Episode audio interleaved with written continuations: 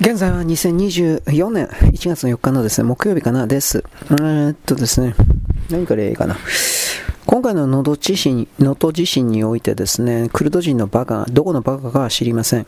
わざとやってるのかもしれないし、クルド人を偽装した極左、日本人、中国人かもしれません。日本の中に分断を作り出すために。でもまあ多分この頭の悪さはクルド人だと思います。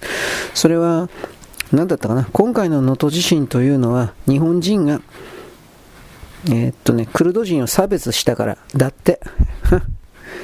あのー、差別されるだけの価値のある人が何か言うんだったらいいけど、何もしていない人、日本からですね、奪ってるだけの人たちが、というふうに僕は言ってしまうんですが、大部分はそうでしょ ?9 割ぐらいはそうでしょだって税金払っていないし、住所も不定で登録していないから、いざという時には逃げるだけのようになってるというか、そういうことでしょそういう人たちは日本に対する忠誠を誓ってないというか、日本を良くしようという気持ちがさらさら最初からないわけですから、そういう人たちが差別がどうとかっていうことを、概念を言うことそのものがおこがましいと私は思います。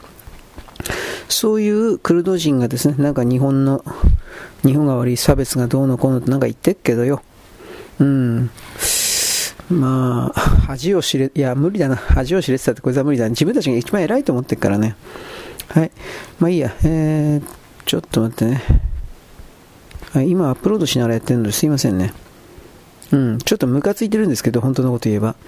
だけど、こういう低レベルのあれにですね、乗っかっちゃったらしょうがないんで、はい。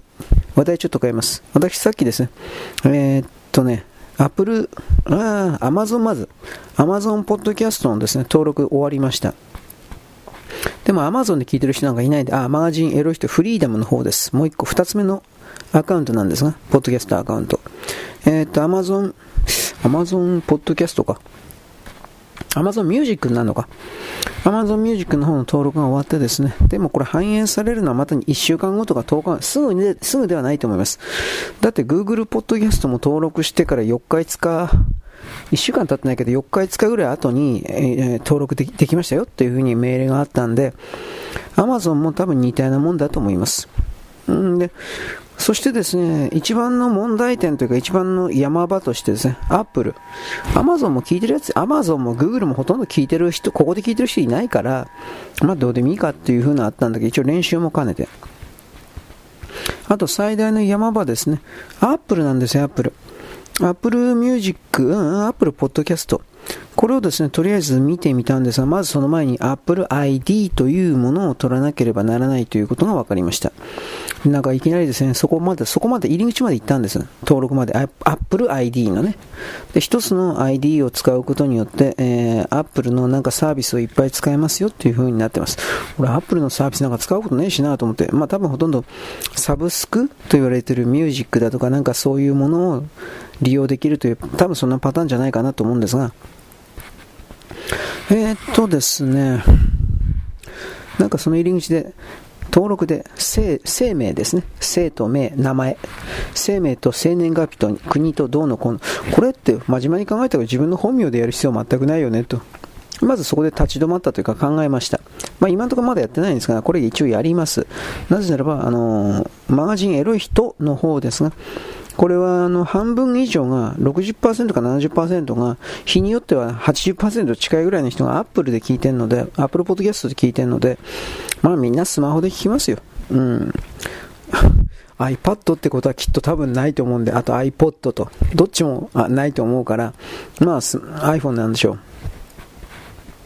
う。だからそこで、聞きやすくしておくことは大事かなと思ったんで、今一生懸命勉強してるんですが、俺 Apple 持ってないからね。勉強してるんですが、やっぱりいまいちよく分かってないなというのは正直なところです。まあでも多分 Apple ID を一旦登録して、Apple ID から Apple Podcast に登録申請を行う。多分そういう流れなんだろうなというところまでは分かりました。うん。ということで、ちょっと待ってね。今アップロード中です。で、えー、マージアルイトフリーダムに関しては、今本当にコンテンツ的には何もないし、将来的にも多分それは、まあないなと思ってるけど、マガジンエロイ人の方がスカーンとこれ、あのー、今年中に、2024年中にですね、アカウント停止だとか削除、俺は本当に俺はあると思ってるので、凍結に関しては。なんでか、なんでかって言ったら大統領選挙だから。で、もう一つは、あのー、Google Podcast が YouTube に音声配信における、うん、プラットフォームというか、そいつをですね、まとめてしまうので、Google Podcast はなくなるんですよ。24年の後半って書いてあったな。まあ、11月、12月ってことなんじゃないかなと思うけど、多分大統領選挙の前にじゃないかなと思ってるんだけど、うん、だから、そっから考えたときにですね、えー、っとね、これでいいのかな。そこから考えたときに、検閲というものがものすごく強まるだろうなという、その見方を僕はしています。ちょっとお待ちください。これいけてんのかな？はい、え、7番、ファイル、えー、ナンバー7ですね。はい、で、えっとですね、なんだっけ、話題変える。能登地震において、関係のいろいろな方々、企業とかが、えー、どんどんと現地に入っています。入れる範囲で。まずトヨタがですね、えっ、と、これトヨタのホームページにあるそうですけど、えっとね、能登関係、石川県の能登半島に、えっと、入れる道、3時間前までは入れた道、3時間前に通れた道、24時間前に通れた道というですね、えー、生きている道、道路マップというものがトヨタのサイトにはあるそうです。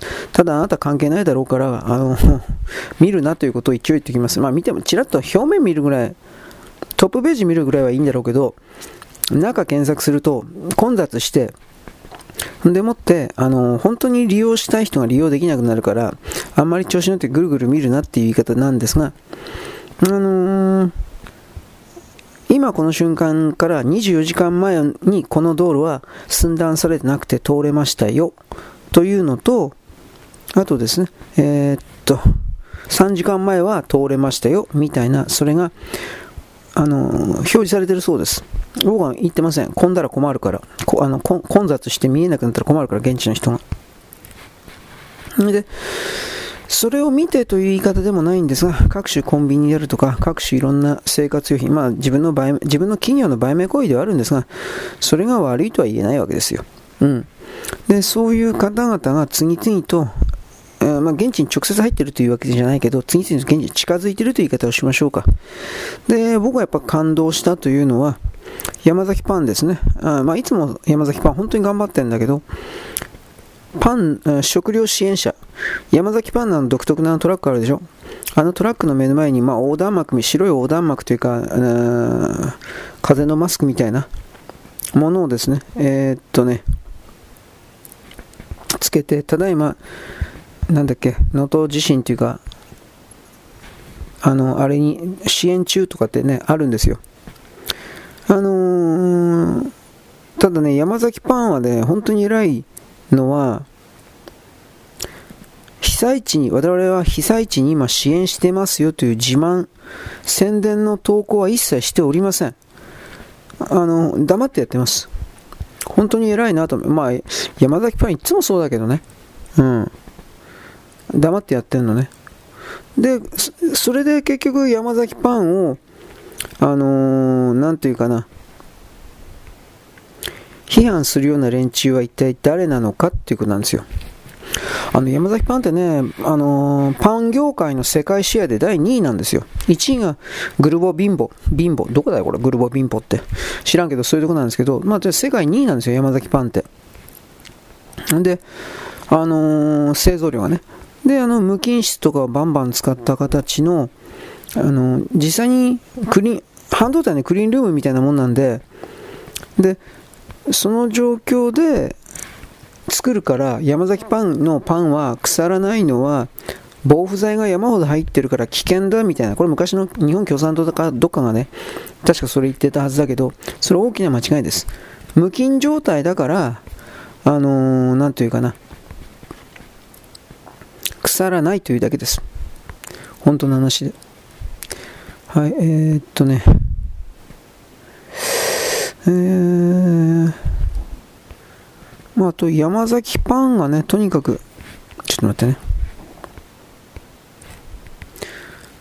各県にどうも1個ある、1個ぐらいはあるみたいだね。こ生産工場は俺この辺は全然知らなかったけど。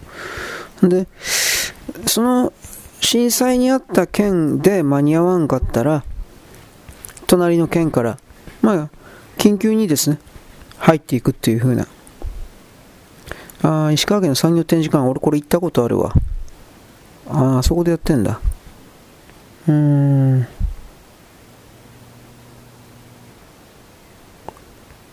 うーん。他の、だから、敷島製パンとか富士パンとか、どうなんですか？っていうことを僕は言うわけですよ。何もしてないですよね。基本的には。うん。まあ、でもやってるかもしれんからね。やっぱやめとこうか。なんか、ひょっとしたらなんかやってるかもしれない。わからんけど。やってないかな。うんどどうかな。なのでね、うーんとね、ちょっと待って。これでいいのか。はい。まあ、こういう時に一生懸命頑張らなきゃっていう言い方もなんだけど、やっぱやらないとダメですよね。うん。えー、っとね、あとは、ちょっと待って、俺今、飛行機、えー、航空機事故、これに関してはね、ちょっと待って、これに関してはね、今、海上保安庁のパイロットのさん、機長さん、これが、一応大やけどでやばい状態なんだけど、一応意識がギリギリ戻ったのかな。で、その状況で、あのー、飛行機がぶつかったということに関して、えー、っとぶつか、ぶつかったというか認識がなかった。気づいたら、なんかあんな状態になってたというか、まあ、ちょっとこれ、語弊があるから、なんとも言い難いんですけど、一応そういうことを言っているということが分かったみたいな、こんなちょっと曖昧な言い方してます。どうなんですかね、これ分かりませんけどね。僕は基本的に個人的な意見でよろしければ、あのー、管制官だと思ってます。パイロットはですね、えー、ちょっと待って。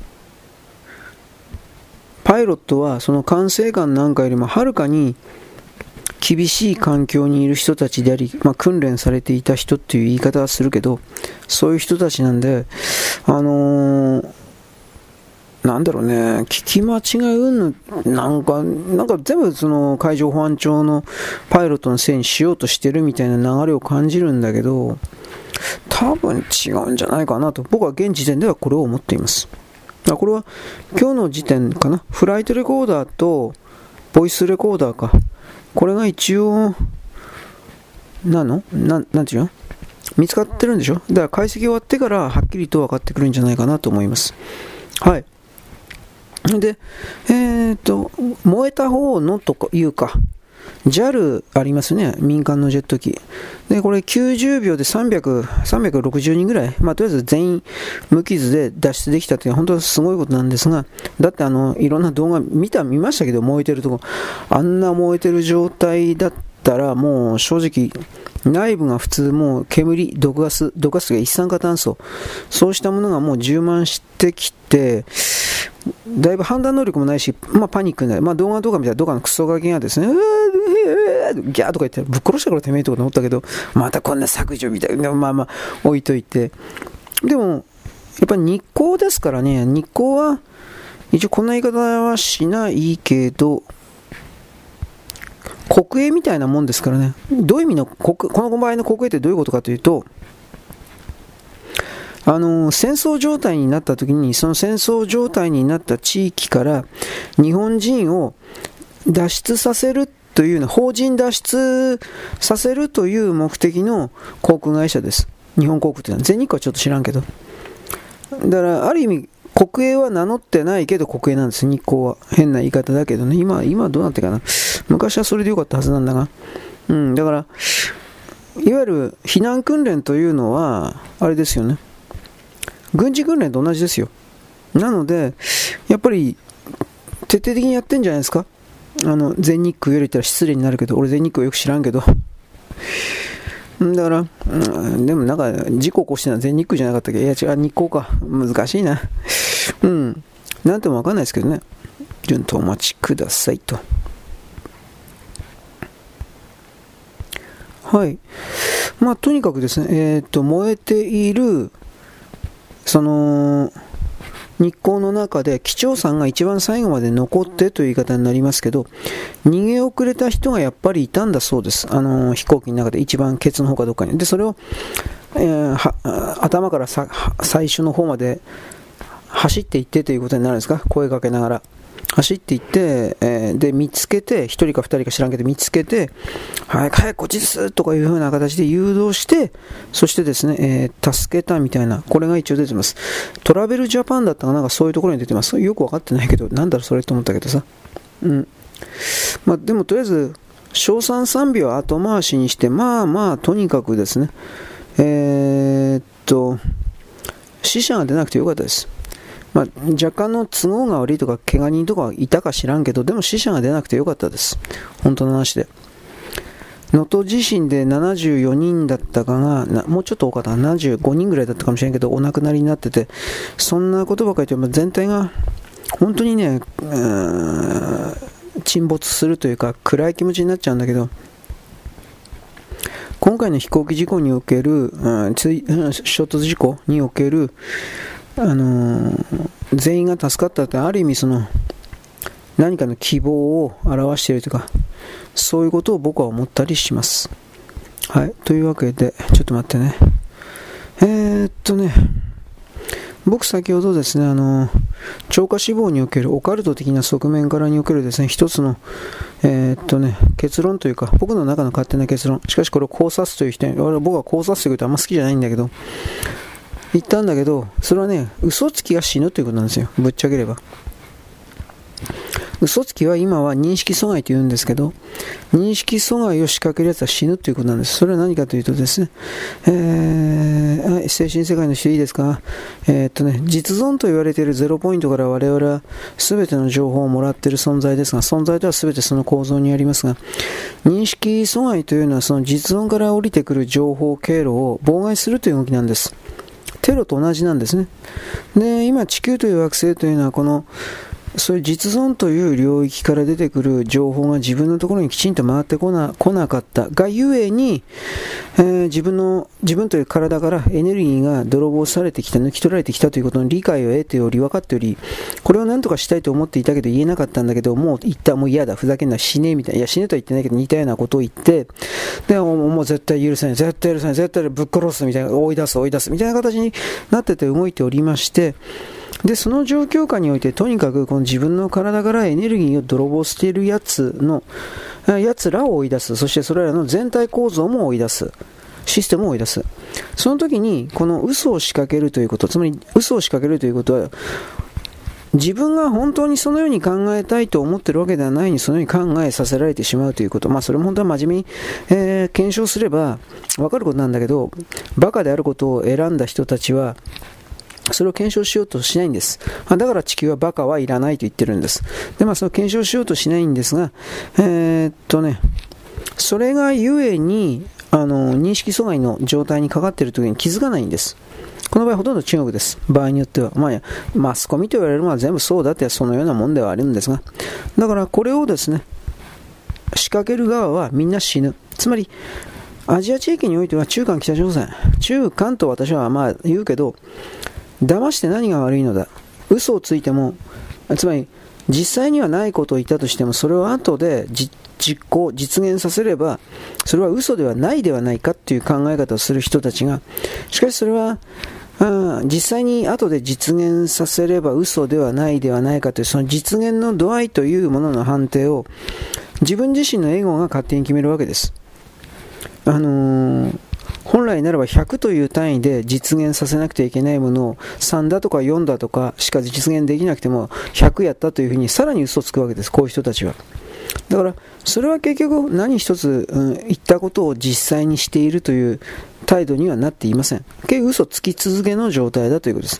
つまりそれというのは、上からのですね、本体からのですね、実存からのですね、えー、情報をずっと止めているというか、そういうふうにやる。まあ、でも物事は都合のいいことを言ってですね、そのような、あの100のところを3にしかできなかったというふうな状態が、実存からの繁栄における事実だというふうに決めつけてしまえば全部そうです。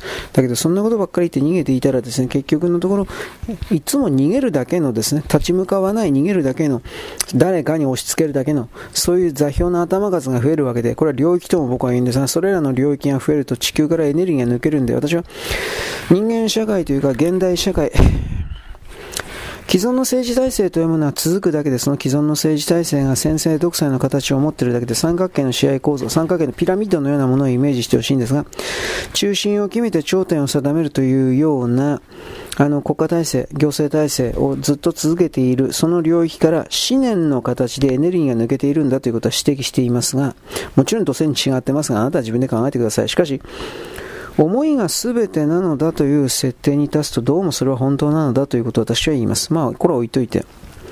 その嘘をつくような人々の中国におけるですね、いろいろですね、つまり何がやってるのか、嘘つきチーム、認知戦の専門チームではまず311基地というものは、あのー、中国にあります。そこにある61716部隊というものが嘘つきチームです。何千人いるんだったかなまあ、敵の人々の認識をですね、間違って判断させる偽情報、フェイク、そして脅す、脅迫情報、これを計画的に送り続ける組織です。人間の知識を司る意識にですね、巧妙に操作されているのが、操作された格乱と用途情報と嘘の情報とフェイクが植え込むと、まず戦う意欲をなくします。モラルを緩めます。何やってもいいや、となります。士気を低下させます。つまりこのような相手のやる気を失わせる相手の足を引っ張る高度な高度かな。まあ、情報戦争が認知戦争、認識阻害戦争って言います。でね、これがずっと仕掛けられると成功すると、敵の総合戦略というものを麻痺させることなんです。つまり自分に対して立ち向かってくるような気持ちを弱めることが、あ弱めることができます。だから、そういうのをあのもっともっと洗練化したいところ、昔は地下出版とか風船だとかビラ散布だとか、あと潜入させたスパイによる垂れ流しの嘘情報だとか、えー、偽手紙だとか、命令書の偽造とか、印鑑の偽造とか、なんかそういう形だったんですが、今はネットです。まあ、とにかくですね、あの、チャット GPT だとか生成 AI ができる時代になってますから、例えばありもしないスキャンダル、特定の議員が、えー、外国人、中国人と性行為、セックス行為をしていて、それを CG で作ることもへっちゃらで可能になってます。だから、もはや動画とかその辺ですらですね、機械が作って載っけるわけですから、偽物の情報として機械が作って載っけるわけですから、証拠として採用できなくなっちゃってる。で、中国軍のですね、軍隊の機関紙、プロパガンダの新聞である解放軍法というものがあるんですが、今年の4月の13日の時点で、あの、これを言っています。対話型 AI チャット GPT の軍事利用の可能性を議論する。という論文。何を言ったか。偽情報で敵を混乱させて有利な状況を作り出す認知戦だとか情報分析は有望である。特にチャット GPT の文章作成能力を利用して偽の言論を作り出して民衆の心理に影響を与えて民衆の認知を誘導して欺瞞操作することで社会の分断、政権転覆の目標を達成できると明記しています。私は中国に来る統一戦線の話を切られて言いました。中国というのは自分以外の全ての国を破壊して政治体制を破壊して、それらバラバラになっているような国民、人々、これを上からですね、大きな力で軍事力の強制力を使って、我々に従え、中国人に従え、中国人を王と崇めよ。中国を神と定めよ。このようなことを本気で仕掛けている奴らなのだということを何度も何度も何度も言いましたが、しかしこれは同じことは優勢主義者の連ユージェニクス、優勢主義者の連中も、イスラム教徒の連中もやっぱりやってます。キリスト教徒の中にも残念ながらそんな考え方をする人たちがいます。これをどうにかしないといけない。つまり、少数の人間が大多数の人間を、物のように使って当然だという、この考え方を持っているやつを消滅させなくてはいけない。どう考えても。なぜならば、それをしなければ、人間がこれだけの数を生まれてくる必要がない。固有のたくさんの数がを生まれる必要がないし、生み出す必要もない。これらのそれぞれの端末、単位、座標において、それぞれの座標がやりたい、本当に好きなことをやらせることの総合的な結果によって、経験、体験という記憶、認識によって、これがエネルギーであり、これが生きるということの動機づけにもなるが、何の？地球という惑星のの動機づけにもなるのだが、それがですね、全くできなくなるわけです。こういう認識戦やっていたら。自分で自分を殺すことになる。ロシアがクリミア半島軍事占領した時、電光石火でやった時に、ロシアの認識戦チーム、嘘チームがこうしたハブリハブリッド作戦。これ作ったのはゲラシモフ参謀総長。だからゲラシモフドクトリンと言われた。これはずっと前に言いましたが、嘘つき戦争、認知戦を得意とした中国人民解放なんだよ、これじゃ全部嘘つきだから。で、認知戦部隊を持ってる。台湾統一は歴史的使命で嘘を宣伝し続けてきた習近平と重要な工作部隊。歴史的事実だって言って、中国が台湾の島を統治したことは歴史的にただの一度もありません。認知戦はとにかく相手の認知領域に立ったですね、認知、嘘情報をはめ込んで、で、情勢判断を間違わせるということです。だからこの知的レベルの高い人に効果がなくたっていいんですよ。バカ、ビーソー。大多数のあの無知な、愚かな、知的知遅れの大衆の認識能力を間違えさせれば、こいつらを使って政権支配層に圧力をかけるということを通じてその国をガタガタにするということをやるんです。個人の命令感だ全部中国が掌握しています。だからあの、台湾とか香港とか日本を経由して個人情報を販売するバカがいます。日本は例えば LINE ヤフーの利用者は9600万人です。2023年の11月に無料通信のアプリの LINE で大規模な個人情報の漏洩が盗まれが発表されました。おびただしいですね、プライバプライベートのプライバシーの情報が漏れていたというか漏らしたんでしょう、韓国だから。取引先の企業、氏名、メールアドが特定できる情報でした。LINE ヤフーというのは業務を中国、韓国から切り離す再発防止を言明したんですが、徹底されてなかったというより全くされておりませんでした。LINE ヤフーは韓国よりも中国支配といった方が正確であって、あの、昔も言うも LINE 情報は中国に筒抜けです。だからなんで LINE なんか使うんですか？本当にそう思うわ。で、ベトナム戦争の時、これちょっと古いですが言います。ベトナム戦争の時にアメリカに反戦運動というものが起きました。アンチ戦争運動。これ誰やったの？ソ連です。ソ連の世論考察です。ソ連の代理人たちが米国のあのメディアを偽誘導、認識阻害しました。ヒューマニズム、人命尊重という普遍的価値観というのは重要だけれども、戦略的見地からすれば利的行為です。戦争をやっている時にですね、自分の国の指導者を後ろの後ろから撃ち殺すようなもんです。それをやったんです。日本でも朝日の文化人とか小田稔とか、アジビラ一名で掲げたバカとか左翼とベヘーレン、ソ連の代理業務をやってきたやつが山ほどいました。今、このソ連に、私ソ連、ソ連って言ったけど、このソ連が中国になってるんです。統一戦線がうんぬんと言いました。だから、これ本当にね、もうちょっとあの、共産主義、そして中国の王朝、ロシアもそうだけど、こういう奴らが過去に人類世界で何を仕掛けてきたかということを知るべきなんです。そしてこの中国であるとか、ナチス、ドイツであるとか、ソ連であるとかの頂点にさらに誰がいるのかということをあなたは知らなくてはいけない。俺言ってんだけど、まあ、今この配信の段階でこれ言っても誰も信じないから言わんけどさ。ね。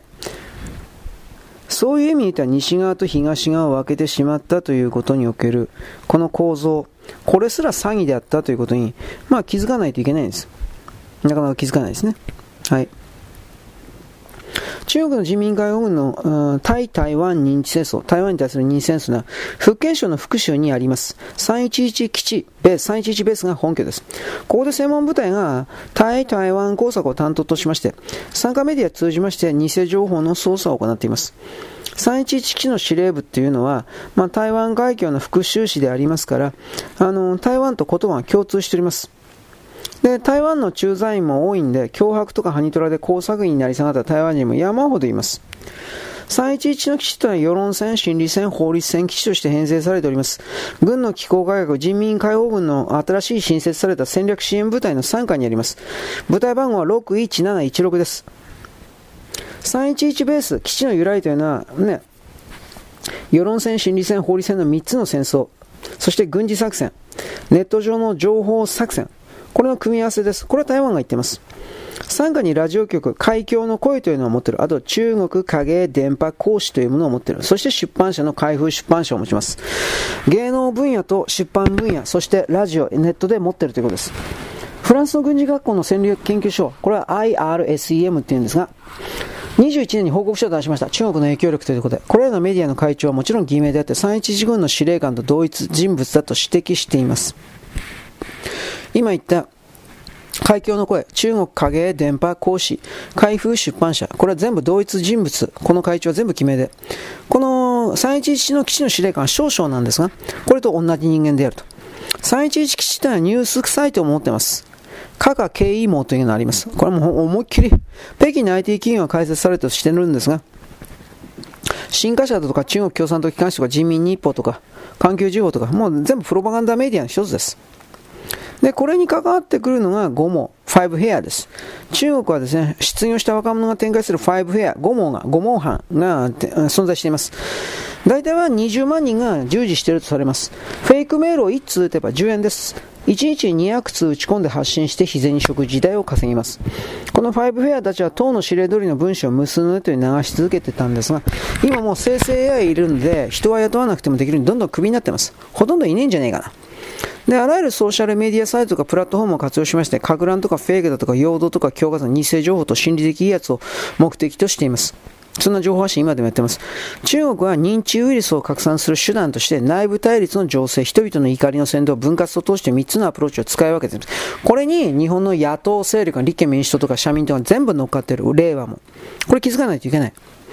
現地の協力者を招いて論争を煽って偽の情報を拡散させることで、例えばこの台湾においては台湾の世論を操作して政府に対する不満と怒りを引き起こす作戦をやっています。周辺国もですね、巻き込んで主要な敵を孤立化させるということをやってるわけです。本当にですね、悪辣も、悪辣も、ここまで来たらっていうやつですね。はっきり言うけど。というわけなんで、中国に対するものの見方というものはあなたは何がどうあってもですね、えー、何がどうあってもですね、基本的に理解してほしいというか、考え変えろよ、お前いい加減に。と思うわけです。日中友好が。知恵遅れですか？まあまあ、こういう言い方しか僕はできないけどね。はい、ちょっとお待ちくださいと。そんな感じですね。あとは僕はですね、人工地震関係、今回の能登沖において人工地震かどうか知らんけど、発表されたデータがね、あのー、いわゆる人工地震の人口派遣なんですよ。これ本当なんかな？なんと見えんけどね。あのー、人工地震の派遣ってね、最初に核爆弾みたいなものでドカンとやってね、最初にでっかいの出るんだけど、あとは全然小さいのが続かないんですよ。でね、今回ね、爆発音が聞こえたって言うんですよ。変電所で、ドッカンドッカンと。で、大規模火災が出た。これ、だから電磁波であるという言い方もあるけど、アルミホイールがね、溶けてるんですよね。輪島市とか、あの火災のところでアルミホイルは溶けません。なんでかって言ったら660度です、融点が。でも車のアルミホイルとか溶けてるんですよ。あの、輪島市とかのこの燃えてだからこれ電磁波攻撃食らったんだっていう人もいるんですよ。わからん。まあだから、加賀市とかってね、あのー、スマートシティ関係で 5G であるとかそういうものに連動するような電磁波のなんか基地いっぱい作ってるんですよね。これ分からん、これは。だからこの辺は、なんだろうな、人工地震的な概念及びそのシステムはおそらくあるんだと僕は言います。それしか言えない。だけど、全くないと決めつけるのもちょっとあれだなと思っています。いろいろあるけどね。まあこれまた時間あったら言います。ただ、ハープがうんぬんってどうもうさんくさい。バカという意味なんですが。まあいいです。その中で一旦やめておきます。よろしく。ごきげんよう。現在は2024年のですね、1月の4日のですね、えっ、ー、と、なんだっけ、えっ、とね、木曜日かな、です。私はですね、FC2 動画が繋がったんで、ようやくのことっていう感じなんですが、アップロードして、アップロードしようとしています。で、その状況でですね、次あの、なんだっけ、えー、っとね、ブログ か、ブログか、ブログの下原稿を大体書いたんで、そいつをアップロードして、その上でですね、今日中にというか、今日の分じゃなくて、本当これ明日の分になるんですが、えー、っとね、なんか、昨日か一昨日1本余計に書いたんですが、このままの状態で1日いつ休んでも、1日いつ休んでもいいような状態に備えようとしましております。ちょっと難しいけど。まあ、だから、まあ、手抜くことあるし、俺も忙しいんだよ。うん。あと、若干もうやり方変えな、時間作れんなとか、いろいろ考えたりすることもあります。まあ、多くの人々は別に僕の文章なんか読んでないんで、どうでもいいんですけど、いや、その通りです。えー、えー、ストリップチャンネル、葉月凛と鶴ペタ、なんじゃこりゃ。よくわからんなな。これあの、アダルトの方じゃねえのかと思ったんだけど、まあいいです。僕見ないから、そんな、いや、アダルトは見るけど、FC2 のアダルトなんか正直大したことないんで、はい。時間の無駄なので、この貝原ユーザーを舐めてもらったら弱るんですよ。エロエロいもエロいもん何か、なんたらかんたら知らんけど。どうでもいいよ。はい、え、ちょっと待って。えー、っとですね、今、順次やっております。あの、能登とです、能登地震としますけど、このことに関して、少し前のハワイのマウイ島の火災というか、おかしな、あの火災を覚えておられるでしょうかと。あれはおそらく上空から何らかの電磁波、レーザーか電磁波攻撃、まあ、マイクロウェーブ攻撃ってあったから、要は電子レンジみたいな、電磁波をビーッと当てられて、で、そのことに当てられたことによって、下に水分のあるもの、植物であるとか、なんかそういう人間の人体発火とかそういうのもあるんだけど、それが燃えちゃったということの説を言ってる。これはアメリカ人たちがいあのいっぱい言ってます。いわゆる独立 YouTuber 的な人たちがマウイ島にですね、110人ぐらい入ってですね、だいぶ自分なりに検証したんですが、それら検証するということを分かっていて、偽物の証拠を置いておいたら、まあ彼らを騙せますねということも指摘しておきながら、南京大虐殺がうんぬんの時はこれでやられたんですが、多分、マウイ島に関して、ては電磁波攻撃的なものを上空からビーとか言ってやられて大火事になったんじゃないかなという疑いを僕は持ちます。で、その上で今回のですね、えー、っと、能登地震に関しては、うん、同様のおかしな動きがあった。まあ、車のね、アルミホイルが溶けていたっていうのが一番それかなと思います。まあ、どうかな、近くになんか油みたいなものがぐわーとかで燃えてたんですかね。でも油みたいなものが燃えたところで、アルミホイル溶けるのは660度以上ですから、その、あれ、えー、っと、油燃えて660度以上になるかな。何千度になるの？なんこんなことないでしょう。だからなんかやっぱおかしい。あの、例外なく全部ですね、車のアルミホイールが溶けてました。あの画像とか出たけど、輪島だと思うけどね、あの画像に関しては。だから、そういうことを考えたときに、今回のその、能登地震に関してもいろいろと、変な情報は出てます。まあ、とりあえずあの、ヤフーにね、1月1日の地震の時に即座に乗って即座に24時間で消えたんですけど、まあ、魚卓は残ってましたが、いわゆる変な爆発音が3回した、ドッカンドッカンドッカンみたいな。で、その後に地震が始まったっていうものです。まあ、これらが実はフェイク情報であったということも十分あります。今本当に何が、ね、嘘で何が本当かわからんけれど。だけど、マウイ島じゃないいろんなところの地域の地震でそういう変な爆発音があった後に地震があったみたいなこういう情報伝達って割とあるんですよ。だから、うん、どうなんだろうね、これっていうふうに、僕はちょっとだいぶ疑いを持って全体を見ているということをあなたに伝えます。これわからんからね。えちょっと待ってね。えー、っとね、え今今度はですね、アップロード終わったんで、早いですね。アップロード終わったんで、えー、っとですね、ブログの記事アップ的なところを入っています。うーんまあ、とりあえず、能登地震においては、そのおかしなところがあるということと、あとはその同日起きたような、あ翌翌日なのかな、あの羽田での、あの衝突事故ですね。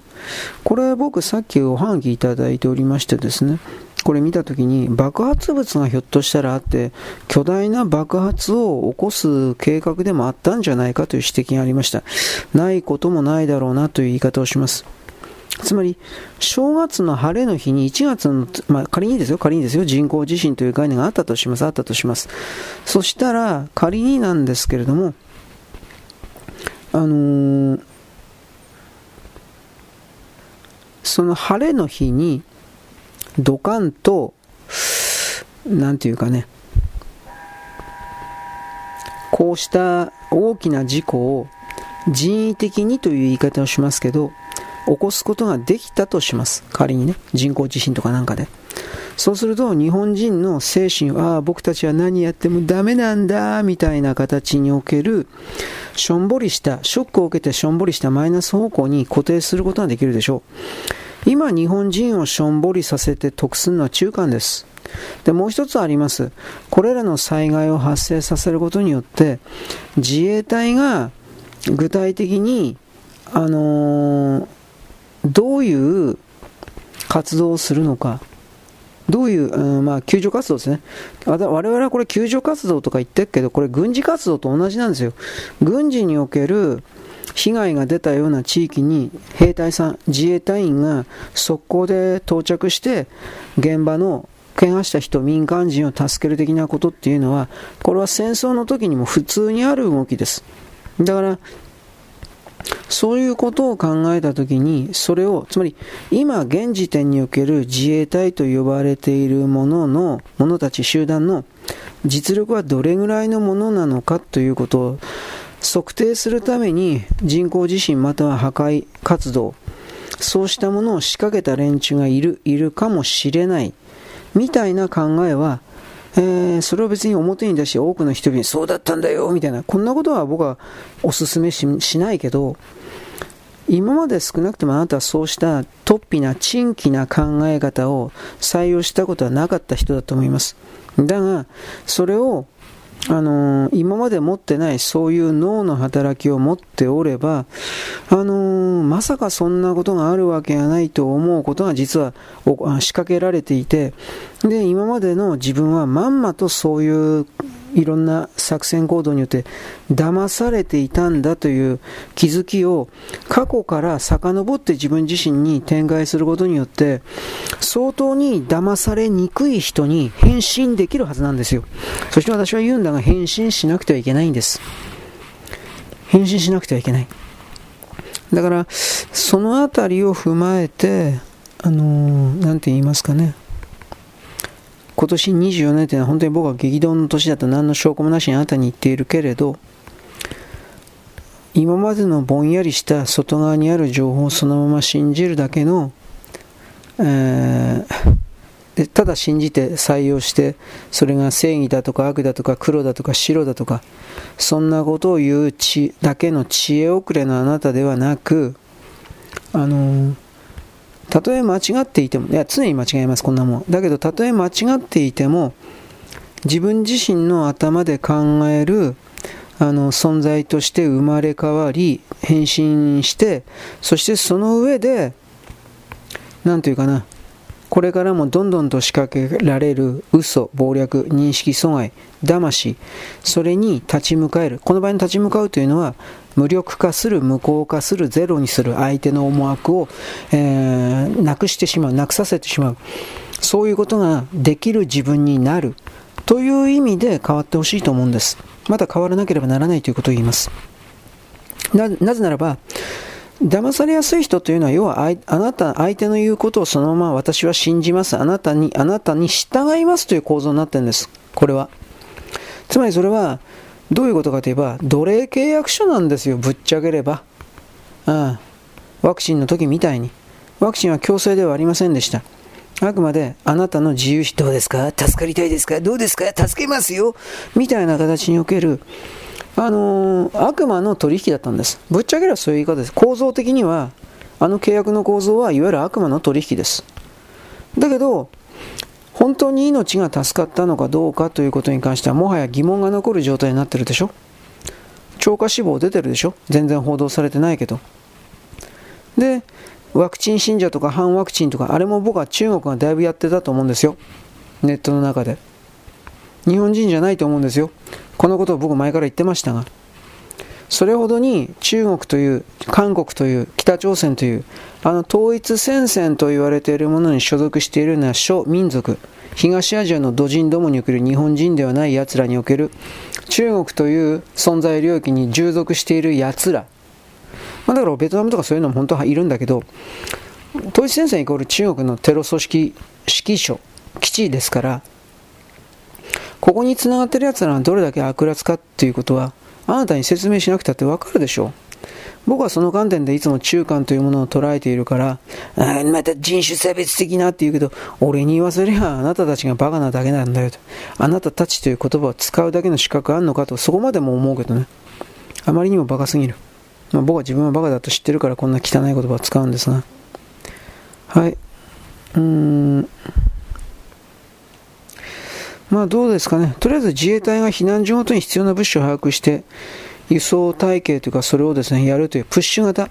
これはあの、自衛隊の救助においても命令系統がだいぶ少ないと思う災害救助においては、だいぶ簡素化されてスピードアップするような体制になってるから、今回の輪島、能登地震に関しては、まあ、珠洲市もそうだけどね、滋賀もそうだけど、あのー、ハーセイ知事が、そこであの災害出動を要求、要求要請したからというのもあるけれど、日本の法制度において、あの、この自衛隊の緊急時における指揮系統という言い方をするけど、これがだいぶですね、改善されたからという言い方を私は一応はします。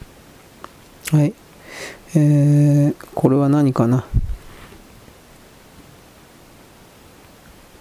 ブラックホールに人が落ちるとどうなるか。これはどうでもいいですね。うん。あ、これは見とかな。まあ、後でいいか、これ。ブリックス拡大。サウジアラビア、エジプト、アラブ首長国、イラン、エチオピアの5カ国が正式加盟。しかしこれが本当に世界を、あのー、なんだっけ、次の世界のリーダーになるとは思えないし、次の世界のリーダーにしてしまったらいけないんだということを、まあ僕は何度も言うわけですよ。うんまあ、とは何かあったかな。ちょっと待ってね。大東人は、今、今ちらっと大東人見たけど、中共が中共で相変わらずあんま変わんねえな、こいつら。ダメだな。そんなんじゃ飽きられるんだけどなと個人的には思ったけど、まあいいです。はい。あとはツイート関係、今ちらっと見て終わっときます。うーんとね。えー、っと、まあ、あと飛行機の事故のことに関しては、間違いなくという言葉はあんま使いたくないけど、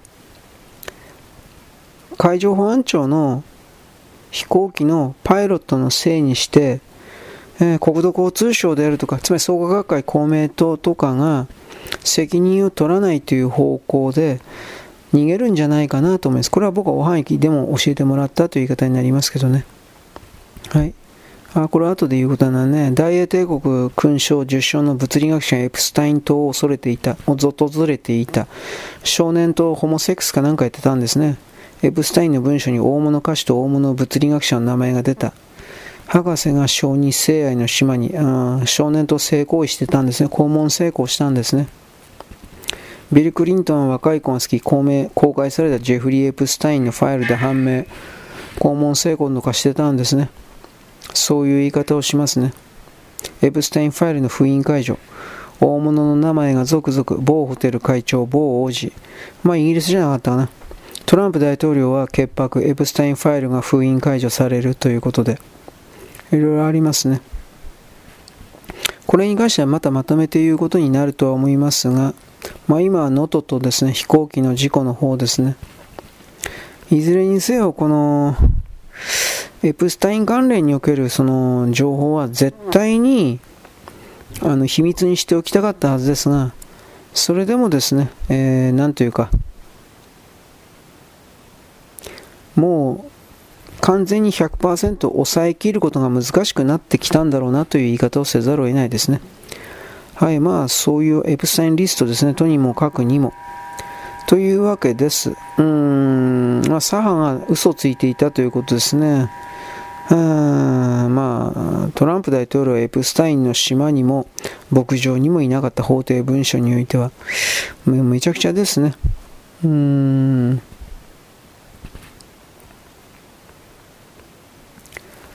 ということで、うーん、彼らは、トランプ大統領を脅迫できないから、だから嫌うんだという概念はやっぱり知っといた方がいいですね。はいそんなわけでございます。よろしくごきげんよう。現在は2024年のですね、えー、1月の4日の木曜日かなです。私は今度ですね、ノートパソコンの前に座ってですね、座って、まあ座ってですね、まあ本当は布団をかぶって座ってるというのはちょっと違うような気するけど、まあ座ってですね、えー、で今一生懸命今日の分というか正確に日付的には1月の5日になるんですが、これのですね、えー、コピーを、コピーじゃないよ、なんだよこれ。をしようとしています。間違えちゃった。はい。なんだよ、これ。すいません。逆クリックかなんかしたんですね。なんかコピーよとか出ました。いや、そんなこと言われても困るなと。君、やめてくれよと。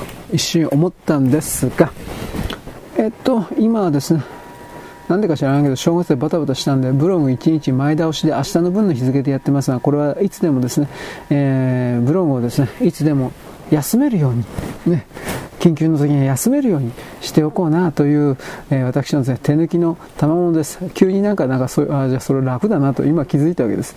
えー、ちょっと待ってね。これはこうかな。はい、ちょっとお待ちください。ということでですね、よいしょ。能登沖地震のこと、能登沖というか能登地震っていうのかな、どう、どうやいいのかわからんけど、まあその地震のことも、やっぱりあの、活動限界時間、救出限界時間が72時間だったと思いますが、これをもう終わっちゃったのかな？僕はさっきですね、さっきでだいぶ数時間前か、聞いた NHK のニュースにおいては、ちょっと待って、どっかの倒壊したビルの下敷きになっていたところから女の人が救い出されたんですが、えー、意識がなかった、低体温症で意識がなかったみたいなこと言って、ああ、やっぱりいろいろやばいんだなと、それを本当に思いました。えーと、体の内側から体温が下がっていくと判断能力がなくなってそしてですね、えー、なんというかこんな言い方したくないけど気づいたら自然に心臓が止まっていってしまうというかなんかそういうことらしいです。ちょっとやでやだいぶやばいですねそれはね。えー、っとね105かな。ちょっとお待ちください。今ファイルを作っていると。うんだからまだ行方不明の人が数十名いるんじゃなかったかな。でね、えー、っと、石川県庁かどこかがね、行方のわからない人の名前と住所、住所って言ったって、まあ、えー、例えば、なんとか町4番5の31とか、その4番5の31とか、そんなところまでは言わんけど、なんとか町ぐらいまでの、えー、情報交換、あ、上田なんとかさん、なんとか町の上田なんとかさん、年いくつみたいな、これをですね、公開し始めています。昨日、おとといぐらいから。行方がわからないので、でそれを踏まえて、誰か知ってる人おりませんかという情報を求めている。たなんか戦後戦争の後にあった戦後にあった尋ね人みたいな感じになってますけどまあ深刻なんでしょうね。で大体その私そのラジオ聞いてたんですけどやっぱお年寄り多いなと普通に思いました。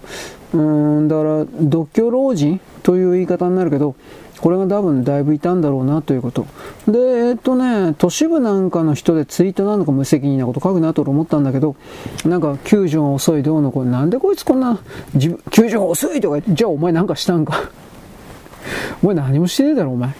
なんでこんな奴らってさ、上から目線で何もしないくせに人に対して命令ばかすんのお前、ぶっ殺したろかって。いや、殺せないけど、すいません、僕テロリストじゃないんで。だけどやっぱ本当にムカつきましたね。うん、そんなこと言っちゃいけないですよ。自分はどうせ何もしないんだから。現地に行くわけでもないでしょ？ななんでこんな偉そうなの？本当に。と思います。うん、だから結局そういうのも踏まえてですね、ちょっとお待ちを。人間の愚かなエゴだとか、まあ そういうこと言ってもいいけど、えーと、これはこうかな。はい、ちょっとお待ちください。ゆ、ゆ、自衛隊の人っていうのは、まあ、関係省庁含めてだいぶやってますよ。こんなこと聞きたくないけど。つまり左側の人は日本政府がちょろいんだ、中国様、韓国様の方が素晴らしいんだ、的なことをやりたいんだろうけど、まあ、だいぶやってますよ。で、海の側からですね、基本的には、あのー、海の側からしか入れないという言い方をしましょうか。陸路がね、ぐっちゃぐちゃになってるから。だから基本的に、あの、海から補給船が、大隅って感じだったな。大隅って補給が、新しい補給艦じゃなかったかな。なんかそういうことを踏まえていろいろ入ってきております。で、もう着いたんじゃないかな。輪島港に向かっているっていう風な形で、呉から速攻で向かったんじゃなかったかな。なんかそういう、僕は、ね、斜めでちょっと読んだんですけど、速攻で向かったみたいなそういう形でですね。うん、だから今回その動き考えたら、えー、っと今2万人いるのを4万6千にするって言ってたんだかな。あのー今までの日本だったら災害出動でもこんだけ速やかになおかつたくさんの人自衛隊員を突っ込むことはできなかったはずです。でもそれができているということはやっぱり少なくとも災害救助においてはだいぶ、あのー、なんていうかな、法改正という言い方をするけど、それができているという、こんな言い方をします。また頑張らないといけないですよ。それしか僕たちは、あのー、取り柄がないって言ったら変で、日本人はそれしか取り柄ないですよ。うん。でまあそれがあるからこそ僕たちは今ここまでこの何というかな国を作ってきたんだっていう僕僕あなたのようなクズ名もない人々であっても毎日の生活を徹底的にやることによってあのー、なんというかね結果的にこの日本を良くしてるんですそういう考え方を持つことは大事です私、だから一方的にね、いつもね、自分なんかとかでうるせえ、自分なんかでどっか行けよみたいな。なんかね、自らを貶める人が結構いるけどさ、それはダメですよっていうことを言うんです。はい。で、今これ何かな？えー、っとね、えー、羽田の飛行機云々の事故においては、まあ、何らかの破壊工作があったんじゃないかだとか、いろいろありますけどね、これは証拠のないことだから、そのことにおいて、えー、っとね、巻き込、そういう考え方に簡単に巻き込まれてはいけないですね、ということだけは僕は言っておきます。はい、というわけで今、アルトボタンと Windows とレコード R を押しました。はい、今、立ち上がったんで、画面、画面がですね、録画されているので、この状態でですね、一旦、えー、録音の方はお休みです。一時停止します。はい、というわけで、カタカタおしまい。えー、ブログ、えー、っとね、今回の能登地震に関しては人工地震がうんぬんと言ってる人がいます、例によって。で、それの補強として地震の波形とかを出してきています。その地震波形が本当に本物かどうか私わかんないんで、彼らもですね、出されたものが本物だという前提で自分の世界を構築してるわけですが、その出されてきた資料が嘘であった場合は、その根底から違うわけでしょう。だから、そういう出されてきた資料が本嘘かもしれないけどとか、そういう前置きを彼らはしないので、そのあたりが迂闊だと思うし、どうして迂闊かというと、つまりあなたっていうのは日本人を騙すための統一教会関係者とかそういう人たちなんですかと疑われてしまいますよということなんです。だから、あのー、こういう際立った言論を出していく人たちは誰かから聞いただとか関係者はだとかどうのこうのとか言うけど証拠出さないんですよ、基本的には。出せないっていうのもあるけど、誰かからもらった証拠なんですよ。どこかにあった証拠なんですよ。でも自分では調べてないんですよ。自分で計測装置、計測器具を使って数値を取ってないんですよ。全部それなんですよ。これらの際立った言論の人たちは。で、そのことで自分のところに人を集める、字幕を集めるということを通じてお金儲けをしてるわけです、基本的には。Google AdSense とかなんかそういうのも入れてると思うけど。だから、そういう側の言説を無条件で信じるような愚かなあなたであってはならないのではないのですかということを私は言うわけです。立ち向かうこと。決してくじけないこと。諦めたらそこでおしまいだというのは安西先生が言ったけど、これははっきり言って万人すべて、人類すべてに共通する概念だと私は思っております。まあこんなことはあなたに説明せんでもわかるよねと一応言うけどね。はい、そんなわけです。よろしくごきげんよう、動画の人は。というわけです。はい、というわけで動画の人は終わったんですが、えー、なんだっけ、録音の人、あなただけですよ。あなただけはですね、とりあえずこれからもうちょっと続けるんですが、と言いながら俺は今、えー、ブログのですね、アップをしているだけでございます。ちょっとお待ちください。えー、っと、まあ急いでんので、頑張って、さっさかさっさかやりたいと思うんですが、ちょっとお待ちくださいと。いけるかな？はい。新しい企画もなんかやりたいんだけどな。まあでも僕の場合ね、根性腐ってるからね、新しい企画始め、まだやってないんだけど、新しい企画って黙ってですね、こっそりとやってて、ふふふふ、俺だけが知ってればいいんで、こういうクズなんだよ、僕は。あまりクズの言うことに期待しない方がいいですよ。いや、期待はしてないだろうけど、どうでもいいんだけど。うん。まあやりたかったらやるんですよ。自分がやりたいことをやるということなんです。でも、その、金にもなるわけじゃないからね。あの、なんとなく、なんだろう、僕は必要とされてるんだ。こんな気持ちでやるなら、まあ大体失敗するし、それはあの、自分自身に対する本当の気持ちじゃないから、大体ストレスになっておしまいです。というわけで、また機種依存文字からやめてくれ、本当にこれ、あらららら、と思ったんですが、多分ツイッター、やっぱりこれか。だからこのツイッターの変な横棒が全部ダメですね。これ何なんだろう、本当に。まあいいです。言ってもしょうがないので。どうせ俺なんてと一応言っとくけど。よいしょ。これは何なんですかね。なんか空白がダメだったらなんでダメなんですかね。まあいいです。ちょっと待ってね。コントロール A のコピーで。これでどうだピカチュウ君に決めた。あら、まだダメなんか。何が悪いの？えー、キシーズン文字だけど何が悪いか分かりませんが、あれあれあれ。あ、なんかあった。これか。これは何なんだろう。これのコピー。えい。あ、これでいいや。えー、ちょっと待ってね。はい、サクサクいきましょう。う、う、う。まあ、とにかくね、諦めちゃダメなんですよ。と言いながら僕はスラムダンクの映画とか見てないんでね、なんかあれ良かったっつうんでしょどうかなまあ、バスケの好きな人でないときっとわかんないですね、きっとあの、あれは。バスケをやっていた人は、あそこのアニメ、アニメの映画か、でやっていたバスケの、うん、戦闘シーンというか、競技シーンですか、これはバスケが、バスケを知ってる人でないとできない、なんか作画というか、なんか動きだというか、なんか言ってましたね。俺全然わかんないけど。うん、まあ、井上武彦さんって俺経歴知らんから、本当に知らないんだけど、もバスケットやってた人なんですかね。あの部活動かなんかで。多分そうなんだろうとは思うけどどうなんだろうね。あのスラムダンクみたいなかっちょええ感じで実際のバスケットボールですか？あるのかって俺とてもじゃないけどそう見えんけどね。悪いけど。常にダイヤねあのちょっと待って。常にですねだれたですね感じがあるというか。ちょっと待ってください。よし。常に誰だ感じでですね、あ、誰とか、いやでも、まあ、実際の競技中にはそのダリとかそんなことは言わないだろうけどね、八村さんとかのプレーも、動画1分2分見るけど、うん、まあ正直俺素人だから何やってるかわかんない。とりあえず早く動いてるなっていうことがわかるだけで。素人なんでそんなもんですよ。はい、というわけでちょっと待ってね。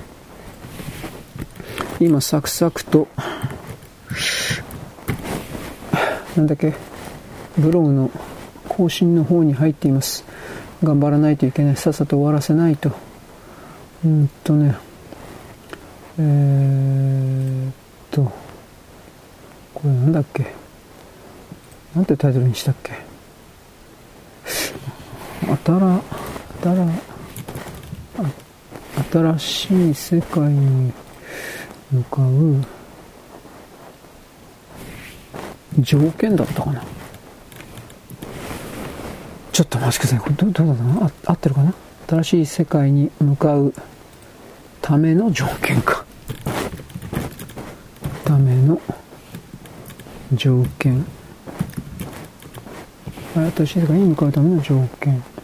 で、うん、これでいいかな？これ、合ってんのかな？ちょっと待ってください。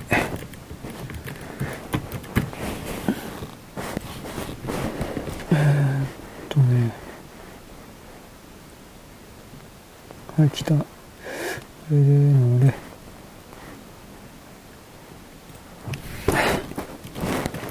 合う。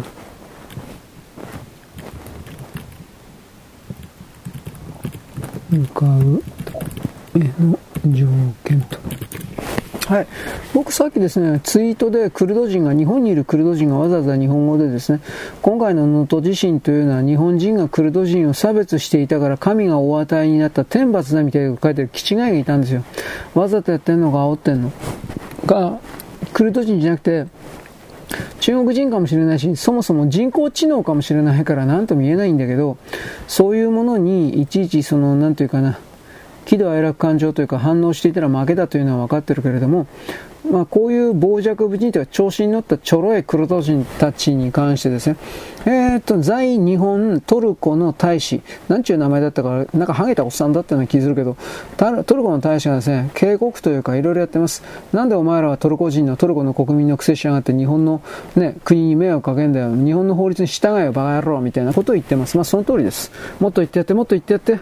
えー、っとね、あのーその上で彼、大使が言っていたのは、えっ、とね、8500万です、まず、あのトルコの人口8500万。8500万人のうちの、えー、約1500万人がトルコ人、あクルド人です。で、そのトルコ大使曰く、我々は、クルド人というのはトルコの国民であり、不可分のものであると、切って切り離すとかそういうもんでトルコの国民である、一員である、当たり前ですね。で、その状況下において、クルド人の政治家から議会議員からマスコミからいっぱいいると。で、なんでそんな状態で、あのー、難民だ、つまり人権侵害だとか、そんなことがあるのか、あるわけねえだろと、ふざけんな、みたいなことを言っていてですね、うーん、まあちょっと引き取ってくんないですかね、まあこうやってく、ね、トルコの中でもね、クルド人、本当に嫌われてるんですよ、はっきり言って。日本で言ったら何なんですかね。だからまあ日本で言ったら、ちょっと前だったら在日とかって言うんだろうけど、今は、国籍を取った中国人、えー、在日中国人、華僑？華僑はまた違うな。華僑はもっと昔からだし、どっちかっていうと台湾だもんな。そういう感じでとにかく嫌われてるんですよ。南部の田舎者だったかな？南部だったか東部の田舎者という言葉なんですよ。確かクルド人って。えー、ちょっと待ってね。N 人さん。えー、っとね、なんだっけこれ。新しい、あ、これだ。世界に向かうための条件。はい。アメリカなんていうのはクルド人入れんからね、基本的に。難民申請とかが、うん、ひどすぎたんでしょうね。アメリカで徹底的にひどいことしたんだと思う。犯罪を含めて。だから基本的にクルド人は入国禁止だったはずです。で、うん、いや、旅行者とかはいいですよ。いわゆる難民的な感じで、旅行者とかね、ビジネスマンいいけど、難民的な感じで入り込もうとするクルド人はそもそもアメリカに入ることはできません。まともな経路ではね。だから、ひょっとしたらという言い方をするけれど、うーん、なんだろう。ちょっとお待ちくださいね。あ、こっちか、こいつか。あのー、今メキシコの国境線沿いとかなんかいろいろやってるでしょ？あそこから、あのー、たくさんの難民が山ほど入り込んでるけど、そういうものに紛れてクルド人が入ってる可能性、これはきっとあるでしょうね。それは、うん、言います。なんだかんだ言ってアメリカに行けばなんとか、あのー、なるだろうと。まあ俺だって思っちゃうかな、どうかな。でも俺やっぱ、まあ、アメリカにそんな、そんなすごくかんいろいろなんていうか夢とか希望みたいな感じんけどな。うん。ただ自分の国よりいいと思うんでしょうね。でやっぱその努力をしない人に限ってという言い方をするけどまたあなたは怒るかもしれんけどでもやっぱその大きな帝国の中に潜り込んでしまえば何らかの仕事があって飯食ってくれ食えるというかうん努力しなくても。そういう考え方がきっとあるような気もします。これは人間共通のもんなんだろうねという。川口のクルド問題的なもんで、いろんな映画とかね、ドキュメンタリー映画と称するようなもんとか、それなりにちょろちょろっと見たんだけど、まあ、イギリス人の監督が撮ったやつだから、この話にならない。イギリス人の女の監督ね。しかもその監督デビュー作みたいなやつ。かわいそうなクルド人、バーカ。どこがかわいそうなんだよ、お前。舐めてんだ、ごめん。でいかにもその日本に問題があって日本人が差別してる的なことを無理やりなんかやろうとしていたというか、ね、そういう風に印象付けようとしていたような画面構成だった、お前帰れイギリスに何しにいるんだよ、お前なんかよ。と怒ったような記憶があります。えー、っとね、ちょっと待ってね。新しい、あ、これか。新しい世界に向かうための条件。はい。何が条件なんか俺は知らないけど、よいしょ。ま、そういうことは全然別個として、どんどんとですね、えー、ブログの更新的なことをやっつけてしまわなければならないということであります。あ、しんどい。寒いし。うん。能登市大変だ。能登だけじゃないけどね、市が、市が鈴、鈴市がひどい。輪島と鈴、鈴市がひどいんだったかな。鈴が、輪島、鈴が、輪島、鈴、滋賀市。鈴と輪島がひどい、一番ひどいんだったかな。なんかそんなんね。で、まあとにかくですね、あの、石川県のああいうとこって本当に交通の便悪いんで、だから、そういうところにね、なんていうのかな、都会の感覚を持ち持ち込んでね、なんで、そこの昨日言った中国人の層なんだからとか、そういうの。都会の感覚を持ち込んでね、なんかあの、裁くっていうのは、やっぱどう考えたっておかしいですよ。本当に。うん。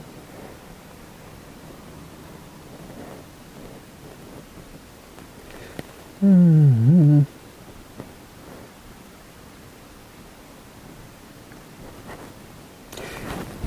どうだろうね。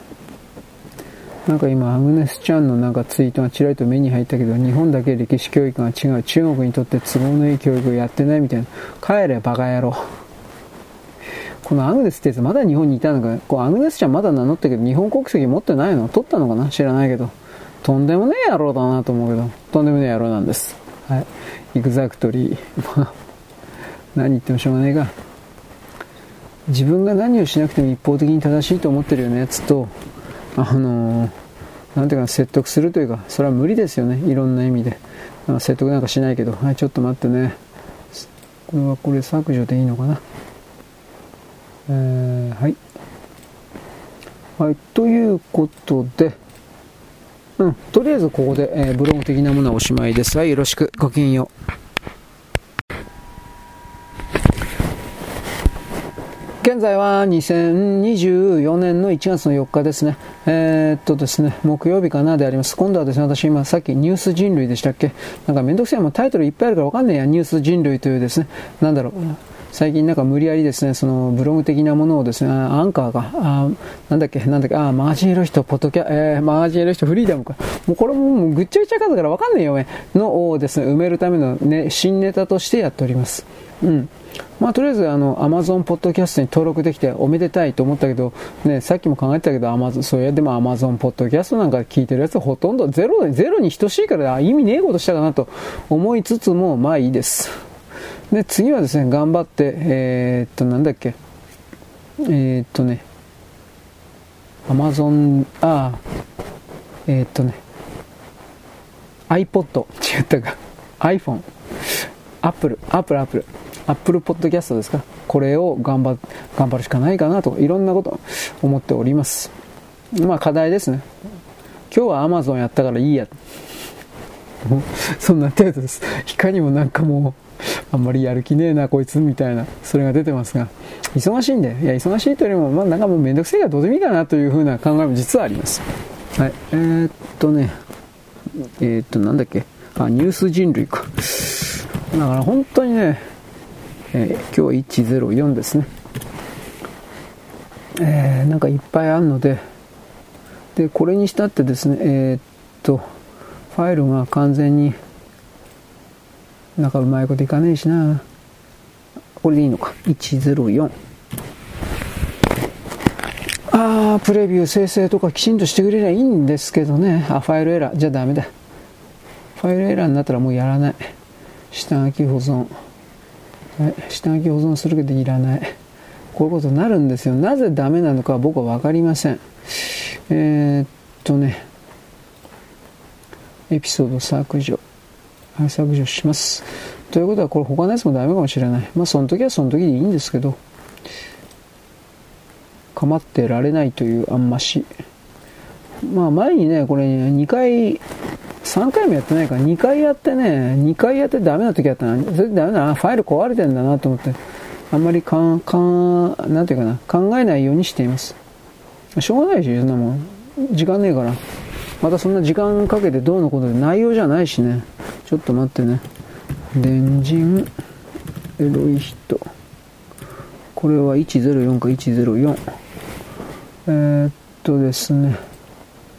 えーエピソードは露骨な表現は含まれておりますか？いや、含まれてないと思いますよ。中身ないから。えー、っと、はい。こっちの方は、次にもブログの読み上げ的なこともやってるんですが、うまいこと言ってないですね。うん、何言えいいかな？うんとね、ああ、中国に今までずっと任せていたような抗生物質とかなんかいろいろな薬を日本国内で作るんだということの国内回帰か、これが急速に、まあこれ去年ぐらいもこの記事出てたけど、うん、急速に進められています。それは結局のところですね。やっぱりあの99%が今中国で作ら作られているというとてつもない恐ろしい状況がありまして、これほっといたらですね、完全に中国に、えー、医療医薬品の部分か、薬の部分を支配されてしまいます。つまり医薬品はイコールその人の人間の命を左右するものですから、そういうものをあの先制独裁の支配するのが当たり前という人間集団に任せてしまうということは、あ、こいつは大丈夫だ。あのー、いざとなった時に、すべて中国の言いなりにならなければ、あのならないという事態を引き寄せるわけで、そんなのをあの、良しとするような、それでいいじゃないかというような人っていうのは、まあこれ中国のスパイ工作員だ。デニー玉木みたいなやつみたいな、こんな言葉を使うけど、そういうことを僕は言うわけですよ。それはダメですよ。はっきり言って。あの、命に関わるようなそうした部分を中国に握らせてしまう。それでいいじゃないかっていう。逆にそんなやつは入ってはっ倒さない。ね、これ、そうそう、殺してしまう。まあ殺せないけどね。でなければならないというふうなことを僕は言います。危険すぎる。つまりあのー私的に恣意的に命がもてあそばれるという状況を引き寄せるわけです。僕はその状況をですね、良しとしません。認めません。僕はね。1、はい、ちょっと待って。これはどうなのかな？ファイル名。来てんだろうか。よくわかんないな、これ。えー、っとね、お待ちください。今は FC2 なの？これ、これどこでいいの？なんかいろいろやってます。アップロードしてます。背景おふくろ様。これ何の曲だったかな。えー、っと開いちゃったよと。はい。というわけで今サクサクと頑張れるだけ。えー、っとね頑張りたいと思っています。えー、っと新しい世界。せあこれか。世界に向かうための条件。はい。これでいいや。えー、っと、全員公開でいいんだよね。これ、はい、保存しました。あ、こっちはまだですね。なんだか、世話しないですね。まあ、俺がこんなことでも全然何の説得力もないんだけどさ。はい、ちょっと待って。アップロード終わり。ログアウト。はい。よいしょ。えー、っと、はい。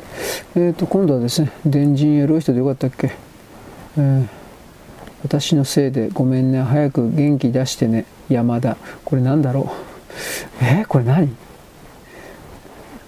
あ、多分、多分だけど、多分だけど、僕の心のやばいやつとかってやつじゃないかな。多分だけど。わからんけど。山田って多分それじゃなかったな。うん、ちょっと記憶を、これ今何第2期とかやってんの？知らんけど。えー、っとね、えー、っと、俺何やりゃいいのこれ？ちょっと待って。FC2 はね、多分あれ違法アップロードだと思うけどね、なんかアニメ結構上がってるんですよ。で、サーバーがアメリカだからあんまり言えないんかなと思ったけど、俺わかんない、その辺は。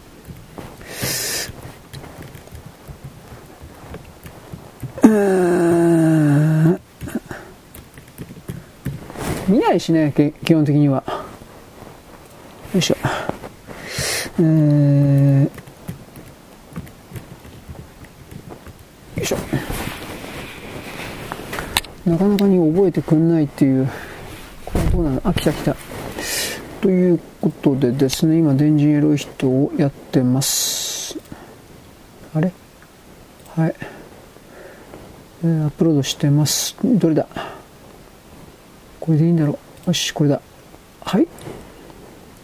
ということで、えー、っとね、なんだっけ、ああ、電人色い人。9104ですね。えー、許可して、はい。はい。というわけで、こっちはこっちで、まあ、うまいこと言ってないですね。えあと何、まあ、薬をですね、中国とかに任せるというのは危険だということですよと。あとは、なんか、ムカつくけどね、中国人たちが喜んでざまあざまあとかってなんか言ってね、飛行機事故とかね。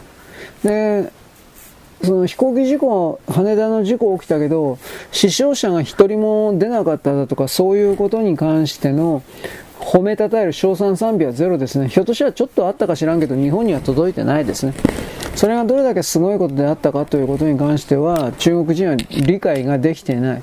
まあ、所詮よその国の自分の彼らの心の中で憎き、憎き敵となっているのは、つまり現行の、うん、不具合というか、不満、フラストレーションの投げつける対象として日本が彼らはあるわけだから、そこから考えたときにですね、えー、僕たち日本に対し、僕たち日本がひどい目に遭えば遭うほど、彼らにとっては留飲を下げるような何か、ということになっちゃうんでしょうね、これはね。うん。でもそれ、そんな、まあそんな状況を続けたとしてさ、何にも得られないというか、何にも変わらないというか、それを強く思うんだけどね、彼らは、なんかやっぱそこには気づいてないみたいですね。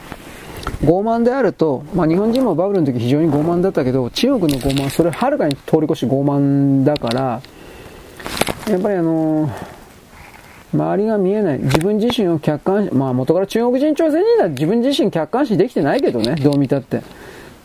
自分が一番、自分が優れてる。本当にもう太古の昔からこれでやってっから、自己暗示でやってる人たちだから、うん、そんな変われないのかもしれないけど、なんかね、いろんな意味でバカじゃないのおめえらとか、そんな、そんなこと僕思う、思うよ。本当に。思思う、思うよ。というわけでね、はい。僕は今から配信の原稿を書いてさっさと終わらせます。今日も忙しいので、まあ、5日ぐらい過ぎないとね、5日ぐらい過ぎたらこれで普通の日付になっていくかな、日付の動きになって、ルーチンワークになっていくかなと思ってはいるんだけど、なかなかにうまいこといかない。それはあなたも同じですよね。と言ってもあなたは正月休みかもしれんけどね。はい、よろしく。ごきげんよう。現在は2023年のあ4年の1月の4日のですね木曜日であります。私はさっきですねツイッターですね一番最初の方かな仕上げたうんぬんかんぬん。でネタがないのでちょっとそれを振り返ります簡単に。サウンド・オブ・ミュージック。これは、ね、イギリスのですねもう監督忘れた。だけどこの有名な人です、うん、伝説の監督と言っとくけどサウンド・オブ・ミュージック。あなた見たことないですか？僕はあります。もちろんありますよ。ないわけねえだろうめというふうに思うんだけど、まあ、これ多分ね学校教育的な形で小学校中学校で見ないかなと普通に思うんですがいろんな、まあ、ミュージカル映画です。ミュージカルですね。で、えー、主演の女優さんがですね、あのー、名前忘れちゃったけど、素晴らしい歌声を、えー、歌うまいです、本気で。素晴らしい歌声を聴かせて、えー、くれております。一番有名なのはあれですよね、ドレミの歌ですよね。日本で言ったら、えー、これは大丈夫なの？ドはドーナツのド、なんかジャスラック的にやばいような気もしたけど、まあまあ、これぐらいいいんだろう。ドはドーナツのドのあれです。元、元曲ですね、原曲であります。でこの頃の時代における世界覇権というのはアメリカとイギリスと、まあ、どっちかどっちもですねあの力、勢力を競っていたという言い方をするけれどやっぱりイギリスの方が若干上だったかなという気はしないではないです。うん微妙ですね。イギリスがダメになったのはスエズ運河の権利をエジプトに取られたからです。でぶっちゃけそのエジプトを背後で動かしていたのはアメリカです。だからもう何が何だか。まあだからねベイエイとかって言ってるけどね裏返せばね汚いことみんなやってるんですよ。はい置いといて。のサウンド・オブ・ミュージック、そして、えー、まあ、素晴らしい映画。で、もう一つはですね、シャルウィーダンス、これ言ってなかったんですよ。えー、日本では同じタイトルで、ス、スオーなんとかさんがほら、作ってるでしょ。あの映画も素晴らしかったです。スオーなんとかさん、シャルウィーダンスね、私をダンスに連れてって。えー、っと、あれなんだっけ？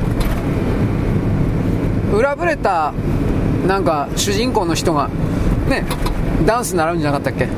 通勤電車の中から看板でなんたらダンススクールだって。主役誰だったっけ？これ役所講師じゃなかったっけ？俺もう最近役所講師ばっかり言ってるけど。竹中直人がなんか会社の同僚かなんかみたいな役で会社の同僚じゃなかったかもしれないけどまあ相方というか引き立て役みたいな形で出ていたような記憶があります。竹中さんがね。でシャルビダンス。本当は本来は何かと何かというと、えー、っとね、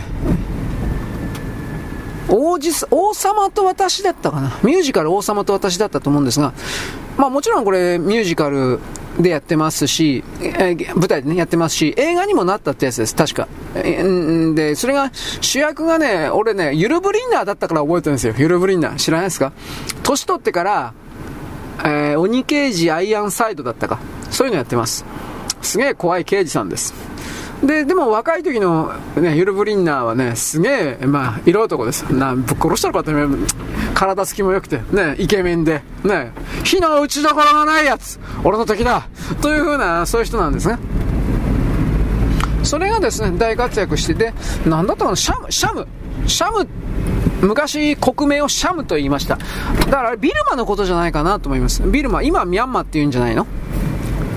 ビルマの前は確かシャム王国っていうですね、王様の国だったような気がします。で、そこからですね、えーと、なんというか、いろんなことがですね、分かってくるわけです。シャム王国の王様に、英語だったと思うけど、語学教師かなんかで来たんじゃなかったかな。家庭教師の女の人だったと思うんだけど、ちょっとすげえこれ曖昧です。いい加減です。で、その語学教師の女性と王様が、まあこれ恋に落ちるって言っていいのかなまあ、まあ、あえて言うなら恋に落ちる的な話なんですが、僕の常識で言いますと、あれぐらいの年代においての白人女性が、あの、有色人種に対して恋心を持つということは、基本はありえないんですよ。僕の常識の中ではね。あの、猿だから。あの、ストレートに、ナチュラルに、空気に、猿だから。猿とは恋愛できないでしょそういうふうに僕は思ってるので、うん、どうなんだろうなっていうふうな。ただ、あのー、王様と私に出てきたあの家庭教師の女の人と決めるけど、この人は、そんなに身分の高い設定の役じゃなかったと思うんですよ。庶民。えー、あなたでいうようなですね、どっか本辺の、えー、平均年収500万円ぐらいの、知らんけど平均年収、普通のお父さんお母さんの家から出てきたような、でもちょっと頭のいい才女。この人が、なんかわかんないけど、家庭教師になった。なんかそんな設定じゃなかったかな。俺、すいません、この辺すげえいい加減です。うん。で、そういうですね、生まれの身、アメリカ国内では身分が低い人がという言い方をするけど、え、イギリスだったかな まあ、身分の低い女、どっちかです。身分の低い女の人が、相手が猿と言ってもですね、だからビルマの国王とか言ったって猿は猿なんですよ。アジア人だから。あのー、ゆるぶりなみたいな顔してないですよ、はっきり言うけど。何考えてんですか、あんた。西洋人の顔じゃないですよ。でもまあお話だからね。そう、別に実話じゃないからね。まあそういう形でですね、えー、王様、相手が、人種的には猿でも、相手が王様だから、私ひょっとしたら王妃様、あまあ、えー、王女様か、王の女、王女様になれるかも、的な形で、権威に、ステータスに、惚れ込んでしまうという風な、その気持ちが、ああなたのこと何も知らないの教えて、一緒にダンスしましょう。みたいな形におけるですね、シャル、女め、バイタめというふうな、こう、滑れた僕はだんだん腹が立ってきました。ね所詮女なんでこんなもんだよ。金と権威に弱いんだよ。一からだよ、こいつらはよという、こんな、こんな感じで。ね。あ僕は女が憎い。いやそれは嘘ですけど。あやらせてくれる女の人をすいません紹介してください。僕ちんちん溜まってしょうがない。ですすいませんすいません。謝りながらこんな風に配信しておりますが。あのそういう権威がなければそのビルマの王様まあ王様だからこそという言い方なんですが惚れるというかドキドキするというかあ中学校1年生の恋愛というか そんなもんあんのかよ。というかそんな気持ちは発生しなかったんではないかな。ということを僕は言います。もちろんわかんないですよ、こんなことは。ね。僕はあの、なんというか、あの、エスパーじゃないんで。ただ、その、当時、1950年、60年代ぐらいにおけるですね、白人と東洋人というか有色人種の間における認識っていうのは、ほんでそれぐらいのものがあったということを言いたかったんです。で、そこから、えっ、と、ミシシッピというのも取り上げました。で、ミシシッピっていうのは、あのー、まあ、差別映画です、確か、あれも。黒人を差別する的な映画だったと思う。あ一番有名なのは夜の大捜査線だったかな。これが、これ一番最初あれも確か実話だったと思うんだけど、ニューヨークから黒人の刑事が、もう差別バリバリのクークラス、KKK が、クークラックスクランがいるようなところにはですね、危うく命狙われる的な、殺される的な形で、しかし殺人事件を、えー、調査していくみたいな映画が夜の大捜査線だったと思うんですが、ミシシッピはどうだったかな？ミシシッピもまあとりあえず似たような形の、うん、差別解消映画というか、なんかそんな感じだったんですで、米国でいいと思うけど、あれは米国の1950年、60年代の映画ってそういう骨太のやつがいっぱいありました、映画的に。ね、アンジェイ・ワイダー、イカれるブドウ。これアメリカ映画だったかどうだか俺、うん、覚えてないんだけど、7人のイカれる男たちだとかね、素晴らしい映画です。あバイシーンの話ですね。氷結はと。これ、これは違うこと言ってるんだ。あの、7人のイカれる男たちでよかったと思うけど、これを、えー、ベースにして、あの、日本でさ、あの、これをギャグ、ギャグでもないけど、ちょっと喜劇にしたいのああったじゃないですか。えー、鎌倉さん書いた人。鎌倉鎌倉のなんとか7人だったっけ ?17 人か7人書いてあの、あ、いた、見た、三谷幸喜か。三谷幸喜だからその日本人の行かれる7人だったなんか確か映画やってたはずです。俺これ見てないけど。ね、行かれる武道だとか。え、怒りの、怒りの武道だったかな？行かれる7人の男だとか。なんなんか、なんかとにかくそういうの。他にもいっぱいありますよ。本当にそういう社会派映画ってやつですか。今アメリカそんなんゼロでしょう。これがダメなんですよ。あのー、メッセージ性の映画ってまあ、そういうのはもう本当にプロパガンダにすぐ使われるけれども、映画というのはやっぱりたくさんの人々が同時に見るもんであり、これなんですよ。我々は何者で、どこから来て、どこに行くのか、我々は今、何国人で、どこに立っているのか、そして、これから何をなすべきなのか、みたいなことを、だいたい1時間半ぐらいでズバンと言うんです。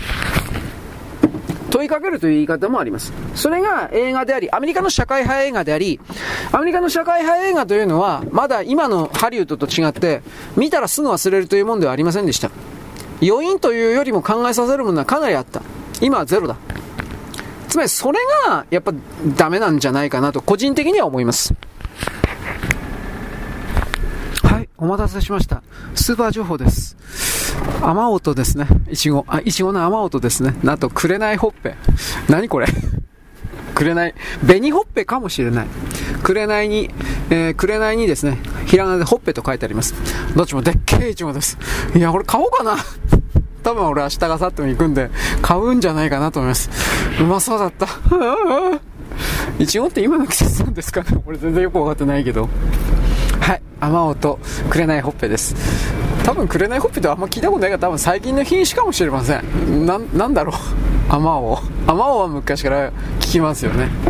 はい。というわけで、あしかしあんだけでかかったら逆にあんまり美味しくないんじゃないかな。ちょっと小粒の方がイチゴは美味しいような気もするんですけどね。これ素人考えですかね。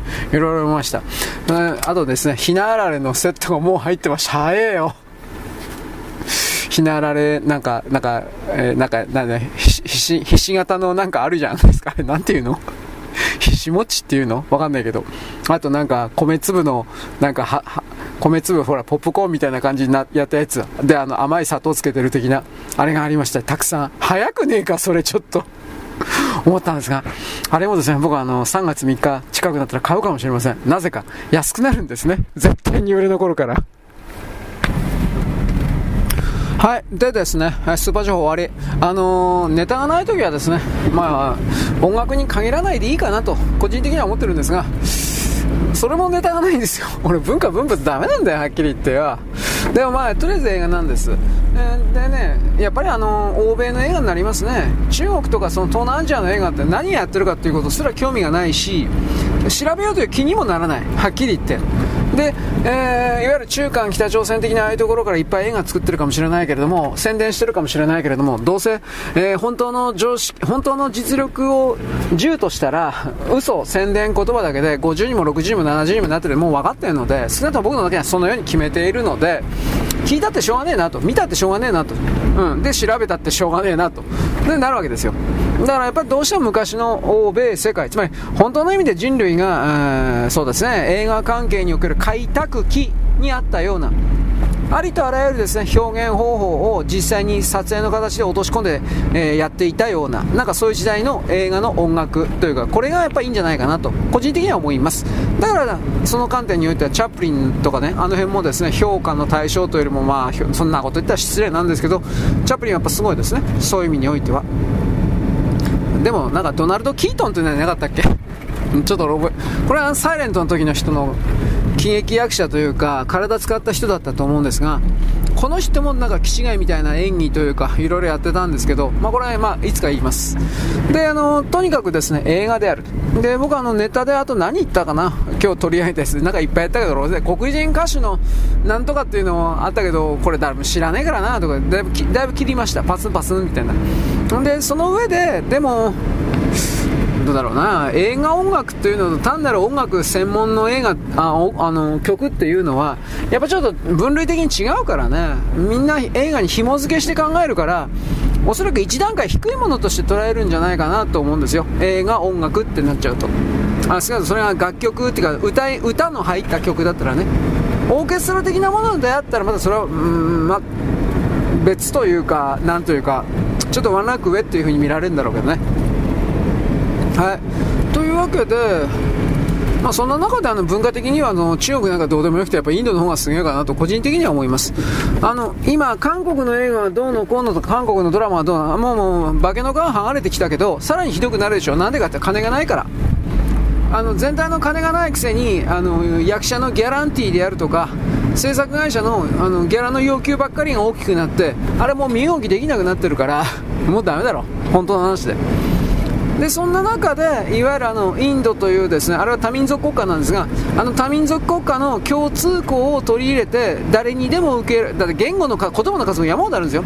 共通項を取り入れてで最大公約数的に受けるようなものを物語の骨子とした台本としたものを作っていけるインドというものが前に出てくるのは当たり前かなと思います。まあ、インドは多民族国家でね、まあ、これからの中国のさインドだとかって言ってるけど、うんまあ、乗り越えることはちょっと難しいんじゃないかなと思います。多民族のまんま、あなんかちょっとバラバラの塊のまんま進んでいくというか、州によってだいぶ違うからね、法律的な、アメリカ合衆国みたいな感じだからね、正直言うけど、インドって。なんとか州、なんとか州ってあるでしょ、パンジャブ州だとかなんとか州、あの州がやっぱだいぶ違う、言語によっても違うし、法律が相当違うもんですから、あと宗教も違うっていうのもあって、中国ほど一枚岩にはなれないんじゃないかな。うんあの中国は無宗教だから、で同じような考え方というか自分がないやつしかいないから、労働力としては本当に使いやすくて、奴隷として。だからそれで伸びたんですよ、ぶっちゃければ。だけどもこれからはまあ無理だろうと。エゴが強くなりすぎた。中国、まあ、優勢主義者的な、私たちは世界で一番優れた、だから生まれただけで一番優れた民族だという、血族、権威、血統主義に陥ったような人間集団は滅びるんですよ。基本的に。その過去の歴史から見るとどう考えたってそうなんですよ。でもそんなこと考えたら欧米世界欧州の世界に来るあのなんていうか王様貴族的なやつらまだなんかしつこく生きてんなと。こういうこと思うけど彼らの大部分なんか入れ替わってんじゃないの？というふうな疑いを僕は持ってます。はいだいぶ話ずれましたがよろしくごきげんよう。現在は2024年の1月4日のですね木曜日であります。えー、っとですね、いろいろ能登地震においてですねあっという間に BBC のですねスタッフが入ってきた。まるで初めから知っていたかのように、まあ、こんな風に言う人がいっぱいいます、まあえー、普段からですね陰謀がというふうなカバールがディーブスまあ、カバールディブスはいるけどそういうことをですねあ極端に膨らませてですねこれらの領域に近づけが気違いだというふうな煙幕工作をやってるやつがいます。そういう類かなと僕は思うんですが、まあ、こういう形方たちは最初から知ってたんだよ。BBC はよ。なんだってみたいな。MMR みたいなですね展開の流れをですね無理やり作ろうとしています、うん、まあどうかな。あの普通に特派員いると思うよ。日本の国内に。BBC 関係は。はい。次、えーと、この動きにちょっとあのと、えーとね、ごまかされているというか、1月のアメリカ時間、1月2日か3日ぐらいだったと思うんですけど、えーと、えジェフリー・エプスタイン、死んだというか殺された、こいつのですね、えー、いろいろ隠されていた、封印されていたファイルが、PDF ファイルが誰の手にもダウンロードして見れるようになりました。それは何かというと、エブスタインアイランドと言われるですね少年少女と性行為をするための、まあ、槍部屋があったんですがその槍部屋槍島アイランドにですねどういう人たちが訪れていたのかみたいな形における名前がですね公表されたということです。でそれに関してはいっぱい出てますよ。ビル・クリントンがどうであるとかアンドリュー王子イギリスですね。アンドリュー王子あ、まあ、だから少年とやってたんでしょうね。あ少女かもしれんけど。でそういうものの流れの中でですね、えーと、トランプ大統領、0000、全くありませんでした、全くうんと訪れておりませんでした、少なくとも、あのー、エプスタインアイランドおよびエプスタインのアイランドの中にいる家、ハウス、全く訪れておりませんでした。少なくともその資料においては。その資料は、エプスタインアイランド及びハウスを訪れたゲストの名簿が、名前が全部書いてあるという風なリストなんですが、そこにはトランプ大統領のリストは全くありませんでした。で、封印されていたとか、伏せられていた何人かがいるという風な情報の中に、トランプ大統領がいるんだよ。という風に、トランプ大統領がいるという風に言ってたのが、左側の極左のですね、いわゆるオバマたちの仲間みたいな人たちエプスタインアイランド、その、アイランドのです、あエプスタイン、ジェフリー・エプスタインの弁護活動をしていたやつなんですね。こいつはあのちょっと前にあのトランプ大統領の顧問弁護士ダーンと言われているものが紛れ込んで隠れていたんですが、こいつがですね、要はスパイとしてトランプ大統領エロエロい少年愛でホモがうんらららみたいな形のめっちゃくちゃなことをですね、ネットを含めて噂話としてですね、流していたという。まあトランプ大統領はこれマー・アラーゴから追い出しました。速攻で。お前はクビだみたいな形でね。で、そういうやつが、ああのね、トランプ大統領も実はエプスタインアイランド行ってたんだよ、みたいなこと、1年も2年も3年も前ぐらいからですね、そういう情報を無理やりに、えー、信じ込ませていたんですが、今回のリストのアップロードというか、公開によってそんなことは全くなかった、事実無根であった、ということが明らかになってですね、やっぱアメリカの中の極左というか、中国、韓国、北朝鮮と繋がってるというか、えー、統一戦線であるとか、コミンテルンであるとか、そういう風な、えー、赤い人たちは本当に本当に本当によって嘘つきなんだなということはよく分かったわけです。うん。で、ここからどうなっていくのか、普通の常識で考えれば、これらもアメリカ国民にですね、全てさらされているわけですから、米国議会襲撃、これはトランプの仲間がいた、トランプが計画したんだ、これもまあバレちゃったわけで、嘘だということが、完璧に嘘だということは、全然襲撃でも何でもなくてですね、どっかの田舎者のおのぼりさんがですね、はい、こちらですや、こっちこっち、みたいな感じで、整然とですね、静かに、にこやかに歩いていたということだけがですね、もうバレちゃってですね、どこが襲撃なんだよ、お前。全然襲撃してねえじゃねえか。というふうな、あのね、こういう情報がもう出てしまったから、ナンシー・ペロシとかあの辺がですね、早々と去年の段階で引退を表明していたということです。まあ、そのステスケジュールが分かっていたということだと思います。なので、これから民主党関係における徹底的なですね、事実から来るところの包囲網は始まる、始まってるんですが、それでも彼ら私は勝つんじゃないか、不正選挙でですね。そういうことを踏まえるですね、あり得るかもしれあ、起きたら困るよね、みたいな。今だったら100%トランプ大統領勝つんですね、これどう見たって。ところがそれでもですね、アンチトランプの人いっぱいいるんですよ、アメリカの中には。自分が頭がいいと思ってるような頭悪いくせに。そういうアメリカ人がいっぱいですね、トランプみたいなクズはですね、トランプで低学歴はですね、こういう風に思ってるような上から目線の人たち、やっぱり民主党だよ、みたいなことを言ってる人たちがいて、そういう者たちとプラスアルファ不正選挙で勝つという風な。しかしこれを見、これを見破れなかったらアメリカのおしまいです。ここで、あのー、せめてトランプ大統領にしないとアメリカはおしまいだと思います。で、一旦おしまいになって終わってからといったですね、じゃあそう立ち直れるかって僕は立ち直れないんじゃないかと、それぐらい、あのー、弱りすぎるというか、うん、弱体しすぎるというふうに思ってます。それはちょっと良くないんですね。はっきり言って。それはですね、もちろんあの、米国が弱りすぎると、もちろんそこで中国、ロシアが、まあ中国がという言い方になりますが、出てくるからです。破壊工作的なね、内部工作的な。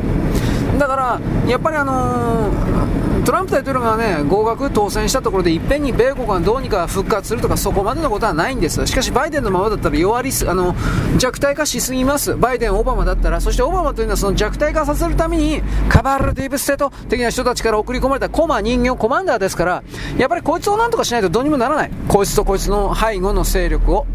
だから私はそのトランプ大統領がですねあの復活した上でこのオバマというものを国家反逆罪で公開処刑ぐらいしないとアメリカ人の目は覚めないと思います。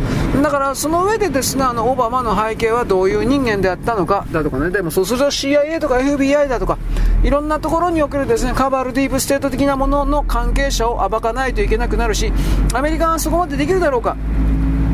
昔からある大学におけるですねいわゆる学生寮と言われているところにずっと、えー、居座っていたようなあの秘密結社の人たち学生の中に来る秘密結社でそこから悪魔教的な人材を輩出してこれに米国のですねマスコミメディア政治家経済界うんぬんかんぬん放送界司法界警察界そういうものにですね人材を送り込んで自分たちがコントロール支配するという他の人間を奴隷として使うつまりフリーダムを求めて国家であるにもかかわらずそのフリーダムを求めている人々を奴隷人形私益として道具として使うような国家構造がアメリカの裏側に隠れていたということをトランプ大統領がそれどこまで暴けますかね？それできたら本当に僕はあの人すごいなと思うけどさすがにそれは無理じゃねえかなとは思ってはいます。思ってはいるけれどもあの米軍の中におけるですね司法関係者がいわゆる Q だということを私は言いました。この司法関係者のですね方々がいわゆる米国の建国のその前からいるようなこれらの支配構造のシステムを破壊すると決めたんで1970年代後半ぐらいから。決めたんで。そしてこのことにおいてですね30年の50年かかったんか。50年やや60年ぐらいかかってるっていう風な形で、ね、退治のために。その総決算のためにですね動くのかって動くかもしれないなという言い方をします。一つの世界が区切り的一つの国家の内部のくが大きく変わるっていうのは大体サイクルは大体60年なんです。確かそうだったはずです。50年でなきゃ60年だったと思います。それは3世代ということです。人間が、まあ、3世代って言ったところで本当はね、えー、じいちゃん父ちゃん子供みたいなあのーたった60年で死ぬわけじゃないんですけど、ま、誠に活動できるのは20代から40代ぐらいまで、うん、または30代から50代ぐらいまでなんですよ。A とこ20年なんです。その A とこ20年の組み合わせ3セットが60年という言い方になります。大体この3世代を通じて3世代目、123の1番の時に考えていた世界線と3番の時に考えていた世界線というのはやっぱ変わってくるんです。世界の構造線、常識というものは。で3番目の世界が次の4番目5番目に至る時における新しいひな形というか何かを提示するというふうに国家の内部は変わっていくんですがそれがいわゆるサイクル理論的な60年って何だったかな？コンドラチェフジュジュグラなんかいっぱいあるけどね。そういうふうな、あのー、一つの節目の中で60年。だからこの米軍の中におけるですね、愛国派と言われている人たちの戦いが、うん、成功することを祈るけど、僕は外国人なんでというか何もできないけどね。それを言うことはちらりと知っといてほしいです。僕は3年前にこんなことも言ってたような気するけど、もう誰も聞いてないんでね。あの時僕死ぬほどワクチンやめろやめろって言ったんだけどね。俺だけじゃないけど。アメリカ人も言ってたけど。みんなプスプス打ちやがって。なんてことを僕は言うけど、まあいいです。はい、よろしく、ごきげんよう。現在は2020、えっ、ー、とね、4年のですね、1月の5日かな ?5 日になりましたね。えー、なんだっけ金曜日かなです。私はさっきまでですね、美しい星を、美しい星を読んでおりました。ね。僕はあのこの本は読んだことなかったんですが、電波だから 電波と評判だったから、ね。うーん、電波と評判は良かったんですが、読んでみたら本当に電波だったんで、ちょっと待ってよと。非常に、なんていうか混乱しております。あそこに出てくる家族というのは自分自身のことを宇宙人だ、私たちは宇宙人なのよ、と信じるのは結構なんですが、私の目からすると単なる木印にしか見えません。木印というのは気違いです。家族揃って気違いが勘弁してくれよと。あこれはですね、宗教なんかに凝ったような、え変な宗教に凝ったような人々も似たような考え方、似たような行動をするなというふうな形において、彼ら家族はですね、え、大杉さんだったっけ？大杉十一郎さん、これ課長ですね。大杉一家というのはですね、みんな宇宙人病にかかっちゃった。我々は私たちは宇宙人なの、実は宇宙人だったのよ、みたいな形の宇宙人意識に目覚めたという風になってるけど、それ思い込んだだけじゃねえの。本当にあんたたち UFO 見たんですか？それも思い込みじゃないの。ありとあらゆるですね、なんというかな、えー、自分の見たものだけが真実なのよ、みたいな形におけるですね、変な動きが続いていると、私はこれを捉えるわけです。しかしですね、何と言いますか、その中にはピュアな、純粋な思いがきっとあるんだなということは一応言っておきます。まあ、あの、以下5人全部がですね、私たちは5人だったかな。えー、1、2、3、4人かもしれない。4人かな。一家4人全員がですね、私たちは宇宙人なのみたいな、東京、えー、海底大戦争だったか、東京大戦争みたいに、あの変な格好した宇宙、我々は宇宙人だ。ああいう感じに送るですね、えー、なんだろう、心の中は実は宇宙人で宇宙人の生まれ変わりの魂が入っているのよ。的な形をですね、えー、本気で家族で信じているんだったら、それはそれでですね、外側の人間がどのように思うと幸せなんでしょうね。すげえ迷惑だなと個人的には思ったが。まあ、あの、三島由紀夫さんという人は、霊性、霊剣新たか、霊的能力、多分それっぽいものはひょっとしたら、なんとなく持ってきた人かなと思わんではないです。それは、彼のですね、北条の海とかね、北条の海四部作とか、いろいろな作品群を見る限りにおいては、彼はもちろんですね、いろんな仏教であるとかの、うん原点ですか？これを一生懸命勉強したというか、だいぶ知ってる、だいぶどころかとんでもなく知ってる人だと思いますよ。で、そういう彼が、何をもってこんなわけの、まあ、わけのわかんないって言葉を出すけど、電波本を書いたのか。ね、僕はこれ本当によくわかんないんだけど、うーん、あんまりこれ人気なかったんじゃないかな、美しい星って。まあ、あの、三島由紀夫のファンっていうのはもう親衛隊みたいな人はやっぱりいてね、全部読んでます。私は三島さんのためじゃない、命を捨ててもって、こんなやつがいたらしいんですけど、俺はとてもじゃないけど、そんな、そんな気持ちにはならんなと。まあ、美しい星はですね、自分でこのリアルタイムに読みながらですね、うん、こんな感じかなと、なんとなく思う。私はですね、なんでこんな朗読的なことをやってるかというと、ね、単にね、単にね、別に私はあなたに聞かせようだとか、そんなこと全く思ってなくてね、自分が読みたいだけなんですよ。ただ自分が読みたいだけなんだけど、そしたらね、黙読すればいいんですよ、本当のこと言えば。声に出さずに。だけどね、そしたらもったいないでしょ、時間が。だから、だから声に出してるんですよ。ただ、本当にそれだけなんですよ。もったいないでしょ？黙読だったら。俺一人だけしか情報伝わらないでしょ？だそういう意味で喋ってるだけです。ただし僕のですね、朗読というかですね、あの、本読むの下手なんで、正直言って。役者さんであるとかですね、えー、例えば Amazon なんかには Amazon Audible だったかな？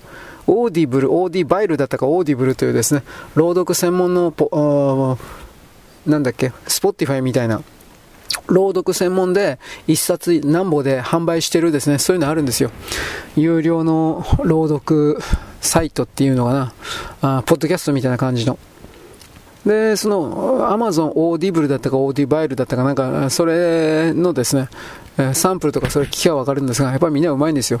役者さんとかはやっぱりアルバイトでやってるみたいなんですね。今テレビとか、舞台とかには出てるかもしれないけど、テレビとかに全然出ないような役者さんが、オーディブル、オーディバイル、オーディブルにしとくけど、ここでですね、本読んでます。あとは、えー、っと、素人、売れない役者、売れない声優志望だとか、ほとんどただ同然のキャラで多分本読んでるんだと思うけど、そういうことの方からくれて、俺なんかどこが、どこが俺ただ読んでるだけだもん。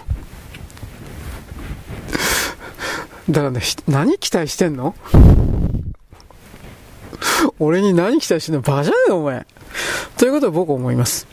まああの、僕プロじゃないんで、そういう文化文物的な、役者的な、音楽的な、えー、芸能的な、絵画的な、ね、なんか他にもいろいろあるけど、そんなこと一切できない人間なんで、そんな、ね、ほ、ほんの片鱗でも何か勘違いしてもらったら困るんですよ、君やあなた。と僕は言うわけです。はい。というわけで僕はこの美しい星を、えー、一応最後まで読もうとなと思ってるんですが、次何しとこうかなと、今から考えるんだけど、候補はあるんだけどね、今言った、言ってもいいんですよ。今言うことは多分ね、多分読む気ないんですけど、俺 OL のね、1986持ってるんですよ。1984が。昔読んだんだけどよく覚えてないから、これにしとこうかどうしようかなと。つまんねえんだよ、1984。本当につまんねえんだよ。1986だったか8984だ。98、1984でよかったと思うけど、動物農場とかあの辺あるんだけど、つまんねえんで、だからもっと面白いなんかね。で、この間あの復活の日読んだから、その前の段階で、えー、日本沈没か、あれも、読んどいた方が多分いいかなと、今これからの流れによって何が起きるのかっていうこと。を、小松崎は従前、すごく詳細に語ってるので、うん、これもいいかなと思いつつもちょっと迷いがあるんですね、正直言うけど。あの日本沈没に書かれたシナリオは日本が本当に、もうほとんど本当になくなっちゃうという風な、まあ、小さな島ぐらいは残ってるのかもしれないけど、本当に全部なくなっちゃう的な形で、あの、内容は構成されてるわけです。で、全部なくなってしまって世界中に散らばってしまった日本人がユダヤ人みたいな感じで何をもって自分たちは日本人とするのか、日本人たら、日本人たら、たらしめるもの、日本人たらんとするものは何なのかという精神的な支柱、バックボーン、表彰アイコン、そうしたものを求めて世界中さまよい歩く的なものというか世界中に散らばった日本人がが結集するというか、そういうのが日本沈没第2部なんです。ただ第2部になると、えー、小松左京さんはもう体力ないんで、生きてたけどね、体力ないんで、書けないんで、えっ、ー、と、アイディアノート、プロットだけは、あらすじだけはですね、自分で全部書いて、で、それをその当時の若い SF 作家の谷甲州という読み方でいいと思うけど、谷甲州さんに任せてね、書いてもらったんです。で、一応完成はさせました。人に書いてもらったけど、第2部で上巻下巻だったか、上中巻だったか上巻下巻だったと思います。当時もこれ出た時に売れたはずです。ただ、これ読んでないんだよ。なんでか谷甲州だから。谷甲州なんかつまんないに決まってんじゃん。山田正樹とか、山田正則だったか。ね、日本の SF 作前村拓とか、前村卓だったかな。前村卓とかなかったらね、まだ多分面白いのいっぱい書いてんだけど、前村卓にしとくけど、この人は少年、少年 SF なんたらかんたで少年向けの SF いっぱい書いてたんだけど、俺あの人の少年 SF も読んだことねえんだよ。筒井康隆も少年 SF 書いてたけど、つまんねえから ね。三瀬龍とかもね。あの、三瀬龍はね、有名なのは、100億の昼と1000億の夜だったかな。うん、なんかそんな、つまんないけど こんなことばっかり言ってるし。萩尾本が萩尾元だか萩尾本かわかんないけど、これが漫画にしてんだよ。確か。100億の昼と1000億の。で、なんと週刊少年チャンピオンで確か連載してた何をどう考えたらそんなとこで連載するのかということと、萩尾本はなんでそんなもん書いてたのかって、俺未だに疑問なんだけど、これ多分単行本は絶版になってんじゃないかな。100億の昼と1000億の夜って、多分だけどね。前村さんはね、多分だけど、これもつまんないんだけど、でも、つまらないけど面白いかもしれないなっていうのは、えっ、ー、とね、行政官だったか執政官、行政官だったかな。行政官っていう、単にそれだけのね、なんかタイトルの SF 上下巻で分厚いの出してるんだよ、確か。ハード SF で。ま、前村拓す卓は。えー、っとね、自由選挙に選ばれた、なんていうか、どっかの植民惑星に、あの、派遣される、あのー、植民地の長みたいな、統制官みたいな、長官みたいな人が、あのー、執政官、行政官だったな。主人公の話で、その星を統治していく。で、その星にはいろんな問題が発生してね、反乱だとか、食料不足だとか、そういうものを上手に、えー、なんていうかな、抑えていくというふうな、なんかそんな感じの話です。つまんなかったかもしれない。日本の SF ね、はげて、なんか、なんかいいのあんのか教えてくれよ。俺知らんよ、日本の SF でそんなすごいっていうの。なきっとあるんか知らんけどさ、小松左京以外ってろくなのいないよ、正直言って。小松左京はそれだけ偉大なんだけど。その意味で、では、じゃあ SF を読みはいいかんだ。俺 SF 大体読んだし、あなたどうせ SF なんか読んだ、聞いたってわかんないでしょ？でもなんか、この間僕記事でさ、アルジャーノンに花束を、うわ、すげえとかすごいかな。あれそんな面白くねえよ。ね、くるくるパーの知恵遅れがだんだん頭賢くなるんだよ。注射中とかなんか打ったら、なんかそんなんで。どこ面白いのそんなんとか。いろいろあります。あとはですね、えー、なんだったかな。まあ外国の SF もだいぶね、劣化してるので、なんせ中国人にヒューゴ賞だったかネブラ、ネビュラ賞だったかをやるような時代だから、ああ、もういろんな意味でダメなんだ、ダメなんだなと俺思ったんだけど、名前忘れた。あの、三体人だったかな。えー、三体問題を中国人が解いた。解いてない。なも嘘騙されんな、バカ。と思ったけど、三体問題。三体問題に関してはですね、あの、わからん人は三体問題で聞けば、わかると思います。数学かなんかのね、昔からの課題なんだけど、イエスとノーではないもう一個あるみたいなやつ。我々日本人ってほら、じゃんけんぽん持ってるでしょ、じゃんけん。グーチョキパー。あれがね、外国人理解できないの。外国人はオンオフだけなの。イエスとノーだけなの。極端。それでずっと生きてきたから。だから三体問題というのはその、じゃんけんみたいなもんなの。正直言えば三すくみというか。そういうもののね、あの、証明されてないような概念が数学、高等数学の領域に、なんか理論数学の領域にあって、で、それはずっとね、何十年もね、あの、解明されていないと言われてるんだけど、中国人がその三体問題を解いたとか解いてないと、絶対嘘でそんなもん。というふうな。で、中国人だけが量子力学の量子通信をね、量子間通信をですね、完成させ、そんなもん絶対嘘だと思ってるけど、まあ置いといて。で、その日、うん、SF も読もうかと思ったんだけどね。読むんだったらディックしかないけど、ディック読んだってね、多分難しいからね、あれ。難しいというのは、あの、言葉遣いが難しいとかじゃなくて、内容がもう、薬中なんで、ディックは内容薬中なんではっきり言って、薬物中毒なんで、絶対わかんないやんな、もう。まあ、初期はまだね、分からせようという努力、まだあったんだけど、中期超えて後期に至るに至ってはね、まともな人いるんだって絶対わかんないやんな、もん。時系列ぶっ壊れてるんだもん、はっきり言うけど。気象点結だとか、過去から未来に向かって物語進まないやつがいっぱいあるんだもん。どないせっちゅうねんって、そんなもんですよ。でも個人的には好きなんで、SF るんだらディック読もうかな、そんなもんではあるんだけど、ディックは何回か読み返して面白いんですよ。それは分かってるから。でも他は別に、クラークとか読んだって面白くないしね、ハインラインも、ハインラインもそういう聞いてて楽しいもんじゃないしね、ハインラインは宇宙の戦士とか、月は無慈悲な夜の女王だとか、なんだっけ、夏への扉だとか、なんかいろいろあるけどさ、他にもいっぱいあるけど、そんなすごい人じゃないと思うけどね、はい。あの、昔当時そんな SF 作家って言うほどいなかったから、足も、足もはいいかもしれんけどね、足もふは。ファウンデーションか、ファウンデーション読んだってな、どうかな。あの、ファウンデーションのあの構造をね、ガンダム00がね、パクったんですよ。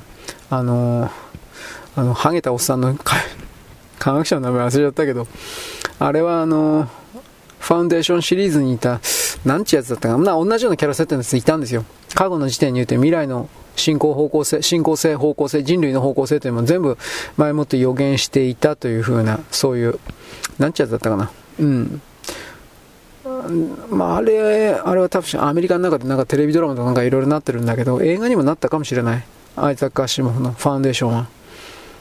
でも読んでも面白いことは多分ないしな、あれもな。長いだけなんですよ。ぶっちゃければね。小説的手法をずっと繰り広げると、どうしても文章が長大でだれるというか、膨大というか長大というか、それがやっぱりたまに傷かなと思う。だから、デューンとかあの辺もね、全然面白くないしね、そういう意味に。好きな人は好きなんだけど、デューンは。デューン、砂の惑星ですね。好きなんだけど。だから、うーん、まあ、いろいろ考えんだよね。SF は読むもんねえなと。女がね、聞いて面白いですよ。なんか何一つないからね。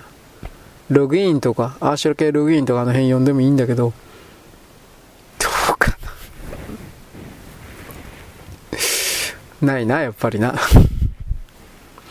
で、そんなんでね、やっぱ、いろいろ見るけど、やっぱ SF っていうのはそういう読ませるための、聞かせるためのという言い方、まあ昔は、えー、朗読において人々に理解してもらうというような書き方を意識してやってる人が誰一人いなかったから、SF なんて。だから、それを今更批判してもしょうがないんだけど、ないったらないね。そういう意味においては。何やるかなジンウルフとかね。ジンウルフ。なんか、スターウルフってなんかテレビ番組やったような気するけど、あれ、ジンウルフかパクったんかなと思ったけど、ジンウルフはね、なんだっけ、あれ、セバリンシリーズだったかな。断罪人の、断罪人の盾だったかな。もう覚えてねえな。あの、首切り役人が、首切り役人かなんかの話なんだけど、その人が、あの、時間超越しちゃってるって、なんかそんなんじゃなかったかな。俺覚えてねえわ、これもジンウルフだ、うん、そうだ、多分ジンウルフだ。新しい太陽の書だったかな。新しき太陽の書だったか、新しい太陽の書っつって、おそらくはるか遠く未来の地球なんだけど、おそらくは。だけど、なんか変なことがいっぱい起きてるっていう、そういうやつなんですけど、俺もちょっと英語思い出せない。タイトルだけ思い出したけど、じゃあ今更買ってどうこうっていうのも ね。で、それ、そういうのをずっとすっ飛ばすとみんな、どうせみんなホーガンになるんで、ジェームズ・ P・ ホーガンになるんで、ホーガンは、まあ、まあ、正当 SF かもしれんけど、どうなんだろうあれの正当続編出るんだろう確かね。ルナリアンだとか、ガニメデの優しい巨人とか、あの辺の、本当の正当続編だったか何かで、何十年ぶりだったかに出るとかって、SF 界の連中は狂気乱舞してるって、俺落ち着いたら買おうかどうしようかと思ったけど、方眼も今どうなんだろうねと俺思うわ。はい。はい、すいません。これで10分か15分ぐらいこの SF 関係の全然あなたにわからんこと言ってきたけど、これ言っちゃった以上はね、多分俺読まないと思うよ。多分ね。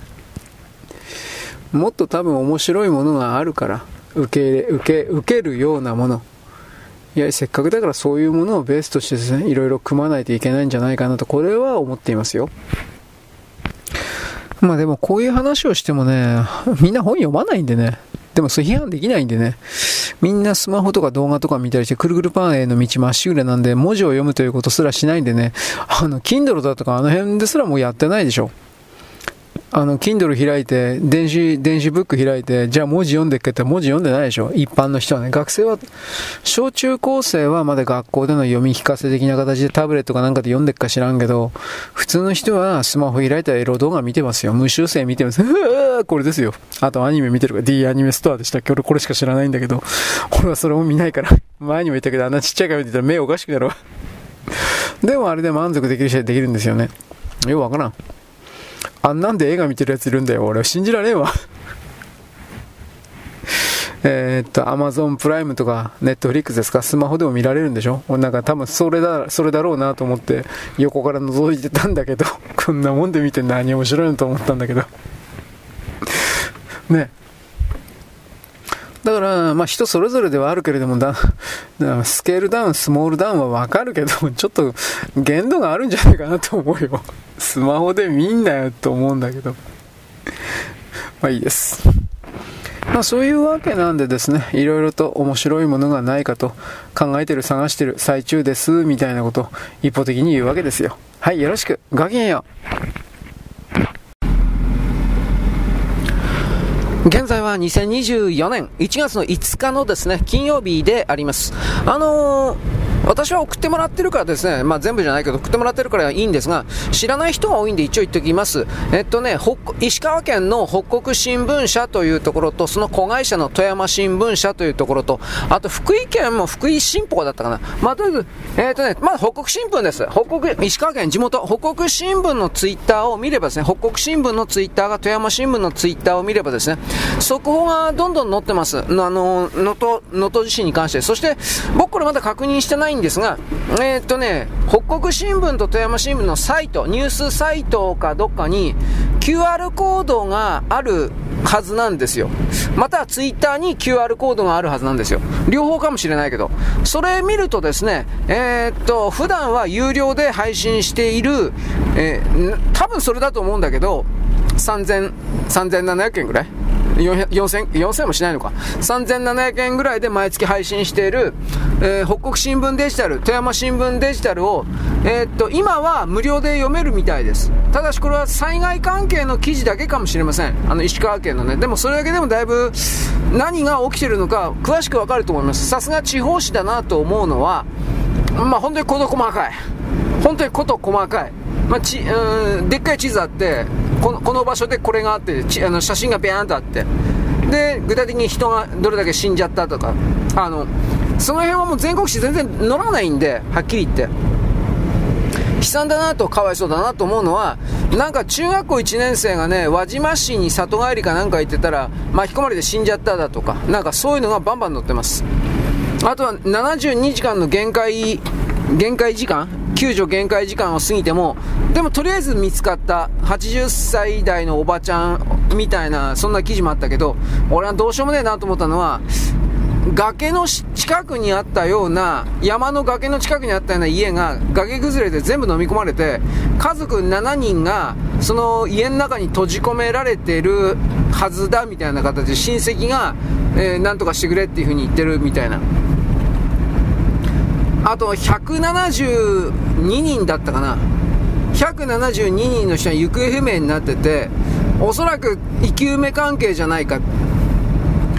えー、っと昨日の発表で82人だったがお亡くなりになってること確認できてるんですがこの172人の安否が全然わかんないんでこの82人とするけど今は。これ多分まだ増えると思います。もう何も言えない。でとりあえずえーと、その行方不明的な人たちもただ単純に県外に出ているだけで連絡がつかない可能性もあるから全部が今回の地震で巻き込まれてどうのこうのではないと思うないと信じたいんだけど正直分かってません。で石川県は、えーと、ホームページとあとテレビなんかでもやってたのかなローカルの。ホームページでとりあえずそこを検索すると名前と年齢とあとところ番地はそこまでは載せないけど、なんとか町に住んでるみたいな。だからそこまでは公開してですね、この人知りませんかみたいな。をやってます。だから、やっぱ時間が経てば分かってくるんですが人口が少ない町だと言っても地域だと言ってもやっぱり相当の人が死んでるというふうに見るべきでしょうただそれでもえー、っと2万人の3万人ぐらいだったかな3万人ぐらいどこまで3万人とっとるかだけどそれぐらいの地域で82名の死者というのは、まあ、比率からは少ないです。でも少ないけどやっぱ単純に数字だけじゃ多いわねやっぱり。80何人というのは。多分100人このね172名の行方不明者から間違いなく死者が出ると思うんで100人超えちゃうんでしょうね。何も言えねえっていうかため息ばっかりですよ本当に。はい。でえー、っと救助活動はもちろん必死になってやってます。その北国新聞富山新聞の写真において現地のいわゆるオレンジと言われる人たちいわゆる消防の特務部隊まあまあ、えー、救助専門のエリート？救助専門のどうやらいいのかな？消防官よりもさらにその消防官の中から優秀な人だけしか入れないオレンジ色の服着た人たち、えー、あ今アニメでやってるのか？アニメか漫画でやってるの？あのめぐみの大悟ってやつか。あれがリアルでいっぱい映ってます。んでえー、っとね倒壊した建物の中に閉じ込められているような人の安否をえー、っとまあ、確認するためにあれは何やってるのかな、まあ、センサーみたいなものも多分何かやってるんだろうけど。ただ災害系？犬はなんか報道書いてないんで現場にいないわけないと思うけど多分数足りてないんじゃないかな。犬がいればもうちょっと発見は早いと思います。一応。前の311なんかの時も犬が大活躍したんで日本日本のやつはね外国から入ったやつ話にならなかったけど。はい。で、えっ、と、陸路でね、重機が間に合わないので、えっ、と、輪島港でいいのかな？輪島港の近くに、えー、大隅だとか、まあ、まあ、輸送艦ですね。自衛隊の輸送艦が、確か呉から、えー、出港いたしまして、地震発生4時10分。で、そこから、まあ、即座に自衛隊出動で4時、4時、4時40分ぐらいに、長谷さんがです、長谷知事が、緊急要請して5時前ぐらいにはもう、えー、準備が始まっててか。その1月1日の5時前ぐらい。1月1日中にはおそらく出港してんじゃないか。呉呉呉から広島で呉でいいんだよね。呉からあの自衛隊の輸送艦2隻だったかな。まあまあちょっといい加減ですが出港しておりまして。えー、っと今日5日。4日か。3日間かかったのかな。うん、3日間、72時間ぐらいかしらかかって、とりあえず輪島まで着いたのかな。昨日の1月4日の朝早くぐらいに着いてるはずなんですよ。んで、えっとね、ホバークラフト、やっぱそんなもん持ってんだね。ホバークラフトに、ホバークラフトでも重機そんな重たいもん乗っけられんと思うから、ちょっとこの辺はよく、あ、ちっちゃい重機かなうん、ホバークラフトにとりあえず重機を積んで、そいつを海岸というか、砂浜というか、そこに上陸させるということを、昨日の4日の時点で次々とやってたみたいです。ああ、そっか、でかいやつでなければいいのか。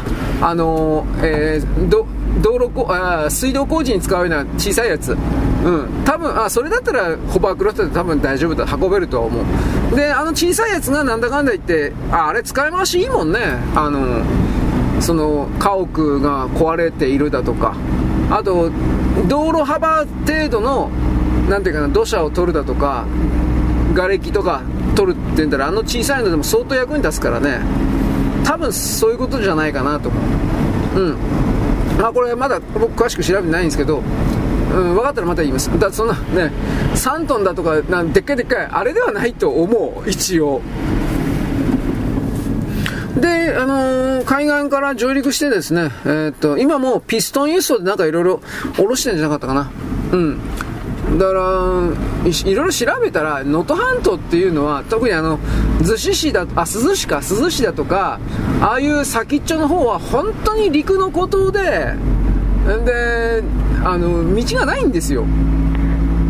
あの、海岸海浜通りって言ってですね、山と海の、あの、どういうのかな、境目みたいなところに、山切り崩して道路が2車線 ?4 車線はないと思うけど2車線の道路がねずっと7尾ぐらいまでこの走ってるぐらいなんですよあとみんな山なんでで一応トンネルとかそういう細かいのきっとあるかもしれんけど利用率ないからそんないい道じゃないはずなんですよだあの先端まで行き行きづらいんですよ。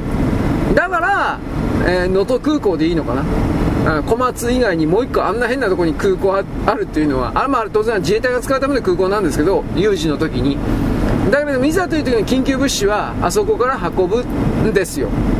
で俺こういう記事見た時になんでやっぱね飛行船飛行船は本当僕ねもうしつこいけどね本当に飛行船なんとか作っとけよ。ララララということをまあねまあこれ全日空とかね日光とかではそう採算合わないからなんか民間のベンチャーがなんかであるだろうとかって思ったりするんだけどね民間のベンチャーヘリコプターはあの考えるんだけど飛行船という考え方日本日本って飛行船なんかだいぶ許可いるんかな俺その辺分からんけどね法律的なことに関するはまあこれ置いといてあのー、とにかくみんな頑張ってます。うんそれしか言いようがない。だからあんとどうなっていくのかな。なんかこういう時もなんか政権的に岸田さんには正念場岸田首相正念いやこれ多分誰がやったって正念場だと思うよ。俺岸田首相がどうのこうのじゃないと思うよ。何言ってんのかなとかマスコミめっちゃくちゃだなと思って。今そんな風に政権叩いてる場合じゃないと思うんだけど。こういうところがね日本はクズだなと思うわけですよ。マスコミがクズだなと思うんですよ本当に。でえっとね岸田さんは2000人体制の自衛隊を今4600人にするって言ったんだったかななんかそんな状況ですおそらく今週、あまあ来週の頭ぐらいにか、もう金曜日だからね、一応土日関係ないっつったところでいきなり土日月ぐらいで2600人も増員できないと思うから、まあ来週中には4600人体制になるんだと思います。何をするのか、やっぱ物流でしょう。一応車が通れるっぽい道は確認されてるけど、でっこぼこなんだって。で、あの、普通の車が通ったらパンクしちゃったりする例もあったんだって。で、まあ、ジープ的な。悪路走行用の、えー、パンクしないタイヤ？またはパンクしにくいタイヤを履いたジープジープ的な。なんか、まあ、それ自衛隊持ってるやつじゃないかなと思うけどなんかそういうやつでないともうダメだから一般の人は来んなみたいなそういう発令が出てますまあそうだよねだって道路が陥没したり、あと隆起してさ、センターライン的なところがこう盛り上がってさ、あの、なんていうか、アスファルトがメリメリっと割れて、破片がね、突き刺さる的なイメージ。そんなところは結構あるんですよ。あとは山の、山の斜面切り崩したような道路は、道路の下のアスファルトの下の地面が液状化かなんかで崩れ去っちゃってでアスファルトの端っこの方がバキッと割れて下の方に落ちてるだとか。なんかそんな感じになってます。山ほど写真出ててあこれ本当ひどいなってよくわかります。こんなもんでよく死者80人で終わってあのなんていうか止まってんなっていうそれそれぐらいのもんでもあります。れはこんな言い方したら失礼なんだけど言っちゃいけないんだけど日本は阪神・淡路大震災で本当に深い傷を負ったんでまずあれで人が死ぬという意味において。だからそのことがあったから一応日本全体にまあこれ関西2位なのかもしれないけど地震があった時に一発でたくさんの人が死ぬだとかいろんななんだろう日本人の心の中の潜在意識に経験というか記憶が書き込まれていってそれそこで311になって311になるとやっぱりその、まあ、あれは津波あったけどね。やっぱりその阪神・淡路のことがあるからやっぱりみんなその動揺せずにね動揺しても始まらんから動揺せずに、ね、それでも逃げる人は逃げたんで。で今回の能登、地震というけど能登地震に関しては何だったかな。珠洲市だったか滋賀町だったか珠洲市だったかな。これはなんか NHK かだか動画なんだと思うけど津波来てましたね。えー、それは1 m 2 0センチっていうやつのあの津波だったと思うけどさすがに海岸線よりもだいぶ後ろにある家だったんだけどあれは床上浸水だったんでしょうね。1 m 2 0だからそれぐらいでしょう。結構陸地の側にまで、まあ、1キロぐらいまでは行ってないというけど数百メートルの単位で登ってってましたね。で家が家が破壊されて流されたという形にはなってないけどまあ、水浸しでとんでもないことになってるんじゃないかっていう風な映像です。あとはえっとね輪島の火事とかいろいろあったけどあれ中心部のねあれ本当は燃えている場所も分かったし朝市の場所おそらく朝市のどっかの場所が燃えたんだっていうふうに日の日の手の第一ポイントは。でそれ分かっていて現場の青年団消防青年団これ命まで駆けつけたんだって。で行ったはいいんだけど消火栓もきちんとあってさあ消すぞと思って消火栓繋いだら水出なかったんだって。泥水みたいなもんが出てきたんだって。液状化ですよね。いわゆる。だからこれ一つの教訓なんですけど海水をあの消火栓として使えるようなあの全体システムを多分街の中に作っとかんないかんのだろうなと僕は思いましたその辺は、まあ、海水は塩とかって本当は本当はめちゃめちゃ大変になるんだけどこの地震で液状化で水が全く使えないということを考えるんだったら海水かけてもいいと思う、まあ、ただし後始末は大変だし、まあ、まあ、農地とかがあったりなんかしたら、まあ、やっぱこれはこれで問題あるかなとも思うけどどっちがいいかですよね。ただ今回本当に消火栓が使えないということが事実上使えないということが分かった以上はやっぱり対策を打っとく必要がある。地面の下がだから液状化でドロドロになったら何をどうしたってその地下水から取るということはもうやできないということですよ。早い話が。そしたら海の中に直接、えー、っと入水口ですか？取水口、まあ、水を取る口を置いといてで、緊急時の時しか使わんと思うけど、緊急時の時には海から、海の海水をぐわーとかって吸い込んで、で、そいつを消火のために使うみたいな、そういう消火栓。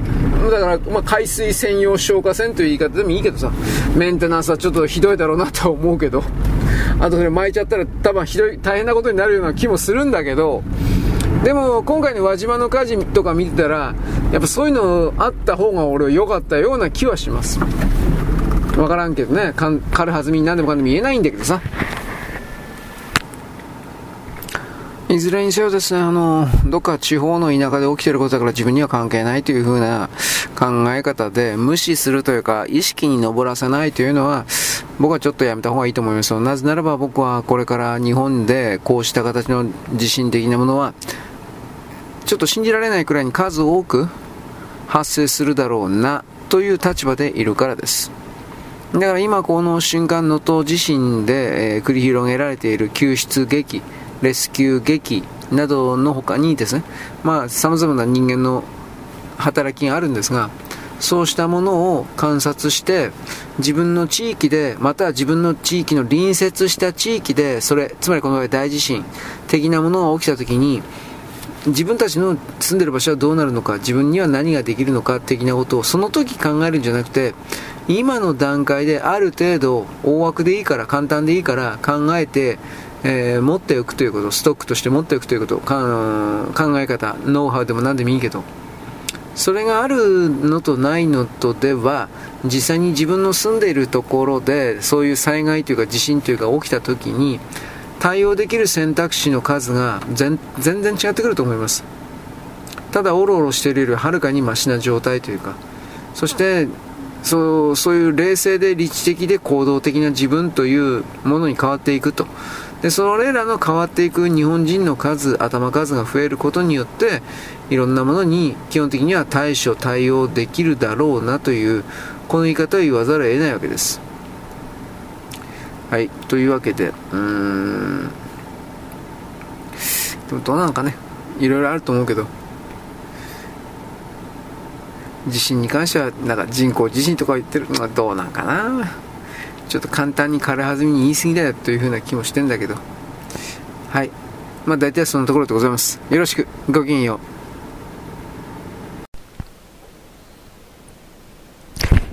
現在は2024年のですね、1月の5日のですね、金曜日であります。えっ、ー、と、これからの世界においては半導体がですね、重要であるというよりも、人工知能関連において新しい半導体の設計、そして超微細加工、まあ、細かい設計説明というか、あ細かい設計図、細かい配線回路を持っているような半導体というイメージを言いますが、これが作れるか作れないかということがその国の運命を決めます。で、この世界をですね、自分たちの支配下に置こうとしている中国、韓国、北朝鮮、のロシア、まあ、こういう大陸側勢力というふうに一旦決めますが、それらの方々は AI を自分たちの国家のジャンプアップ、伸びのための道具として、支配のための道具として、彼らは自国の国、自国の文化を守るためとは言っておりますが、自国の国、自国の文化、歴史を守るために、相手の国に干渉して相手の国の言語を奪って、相手の国の認識を奪って、相手の国の歴史を奪ってということは当然の権利であると、中国人はこのように考えています。少なくとも中国政府はそのように考えている。そういうが人々がですね、地球、この地球上に増えすぎたという言い方をします。これは朝鮮人も中国人もその考え方を持ちます。まあ、儒教権益全部そうかなと思うけど、まあ、あとはイスラム権益ですね。イスラム宗教権益に来るどうしようもない人たち、つまり何も生み出せないけれどもよこせとしか言わない人たちは世界中の人類の中の全てにあるけれども、イスラム世界の人々というのは何も生み出せない側の人々ではそこに神という設定を持ってくる。これキリスト教もそうかなと一瞬思ったけど。だから、そのことを通じてですね、神が言ったから何をしても許される的な。これは、えーえー、出エクソダスでしたっけ？出エジプト記でしたっけ？その時においてですね、えー、えっと、まあ、エジプトから勝手に出ていった、逃げていったんじゃなくて、勝手に出ていったわけです。追い出されたわけでも何でもありません。勝手に出ていった集団が、村々を襲った時に、えー、人々を殺害、強姦、まあ、ありとあらゆることをしていった時にですね、それは神が約束したことで、神が下された地であるとか、もう好き勝手な理屈を言ってですね、そんなこと何も言ってないのに。まあ、略奪、強姦、殺人のやりたい放題をしてきたわけです。現在は2023年の、4年のですね、1月の5日ですね、1月の5日の金曜日です。えー、っとね、まあ、なんだっけ、まあまあばっか言ってますね。エジプトから抜けていったユダヤ人の子孫的な人がどうのこうのという話をしてました。この辺りでですね、僕はあのタオルをですね、えー、なんかいろいろ閉じたりなんかやってるって言ってるでしょ。多分静電気なんですが、録音機が止まったんで、この辺りから再開しております。うん。まあとにかく、その、神様はですね、カナンの地だとかそんなもん約束してないし、彼らが勝手に何でもかんでもそのように思い込んで、そして、えー、略奪、強姦、虐殺をやってですね、ずっと勝手に、勝手に生きてきた。まあ、強盗集団だったというわけです。で、そういう人間たちが、いわゆるユダヤ人の先祖に該当するし、パレスチナ人、いわゆるこれペリシテ人というんですけれども、これの先祖にも該当します。分けてんのは、結局、そのユダヤの側の人たち、モーセという人物は実際にいたんですが、そのモーセという人物がエジプトを出ていくときに付き従っていた何の生産性もない神官たち、神官、神官たちが、まあ十数人いてですね、そいつらが自分たちの権威を高めるために、そして集団と言われているものに正当性を持たせるためにですね、新たに神というものを作って、で、その神がですね、えー、なんだろうね、ユダヤと、うん、ユダヤとペリシテ人は別だみたいな。まあ多分そういう風になっていったんですよ。うん。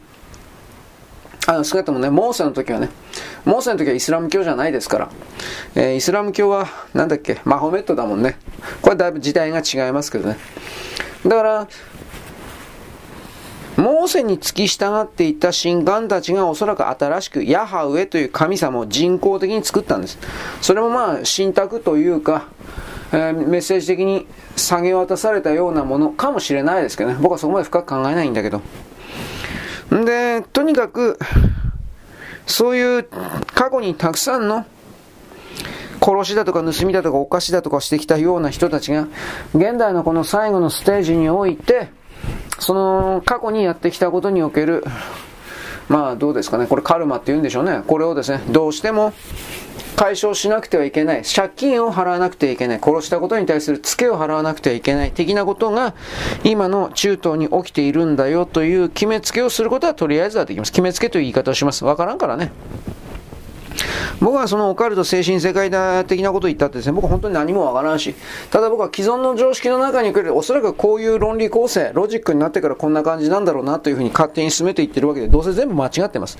しかしこれをですね、下り顔で聞いてる人、そんな奴がいるかどうか知りませんけど、精神世界のオーソリティですか、権威者ですか、自分こそが何でも知ってるんだ、自分こそが一番新しい情報をですね、先んじて誰よりも早く知ってるんだ、なぜならば自分は優秀だからみたいな形における心を優越感を潜在意識の中に隠し持ってるような奴らというような、まあ、そもそもそんな奴は俺の配信を聞かんけれども、そういう奴ら何してもバーが死ねい、や死ねも言わんけど、ふん、猿が、こんな、いや、そんな、そんなことは言わないだろうけどね。無視するんだろうけど、そいつらも結局分かってないです。分かるわけがない。知らんくせに、えー、自分というものを大きく見せるためにですね、なんか持ってもらったような、させてございます、させていただきます、今日みたいな喋り方言うわけですが、言う方も俺ね、言う方もバカだし、聞く方もバカなんですよ。言う方もクズだし、聞く方もクズなんですよ。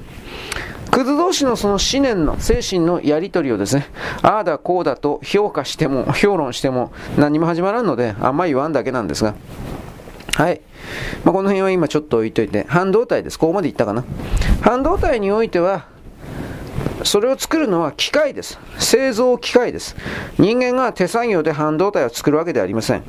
人間のこの近代の文明社会において、製品を作ってくれるものは全て製造機械です。マンパワー、マンパワーってかっこいいこと言ってるけど、それを製品作ってのは全部機械です。そして人間は何をしているかというと、基本的には研究開発であるとかをするんですが、えー、っと、泥棒世界である中国、朝鮮というのは、研究開発をしません。なんでかって言ったら金かかるから。その研究開発もどこかの外の投資と言われている入ってくるお金を当てにして、そしてそれを盗み取るということをベースにあの国家は近代化とやらを成し遂げました。だが自分では本当の意味では何も、うん、生み出していない。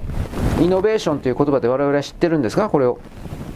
何もないから、で、一旦泥棒するということを決めて、それをずっとやってきた座標というものは、えー、二度とその本当の意味でゼロから生み出すような力を獲得することはないんです。ないったらないの。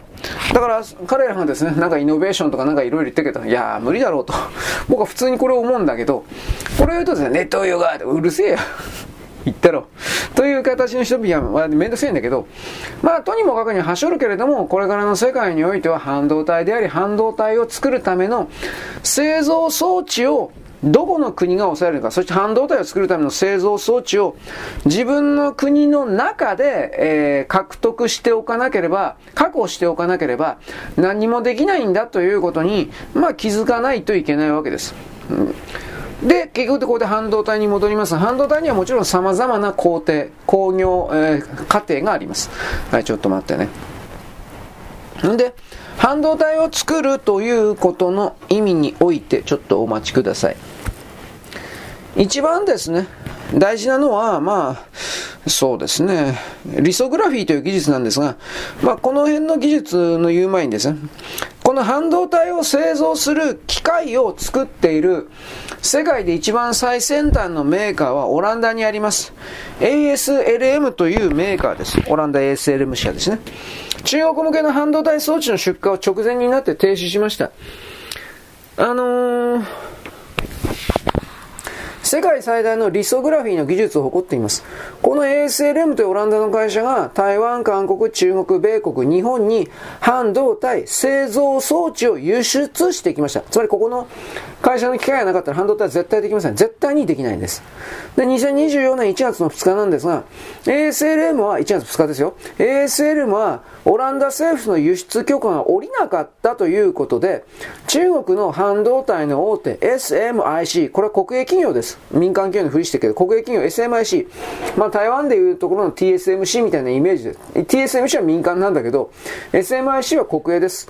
中新国際電路という名前なんですが、この中国共産党の半導体製造部門のところにですね、半導体装置の NXT2050i というのと、NXT20、あ、2100というですね、出荷直前に、出荷直前にストップしました。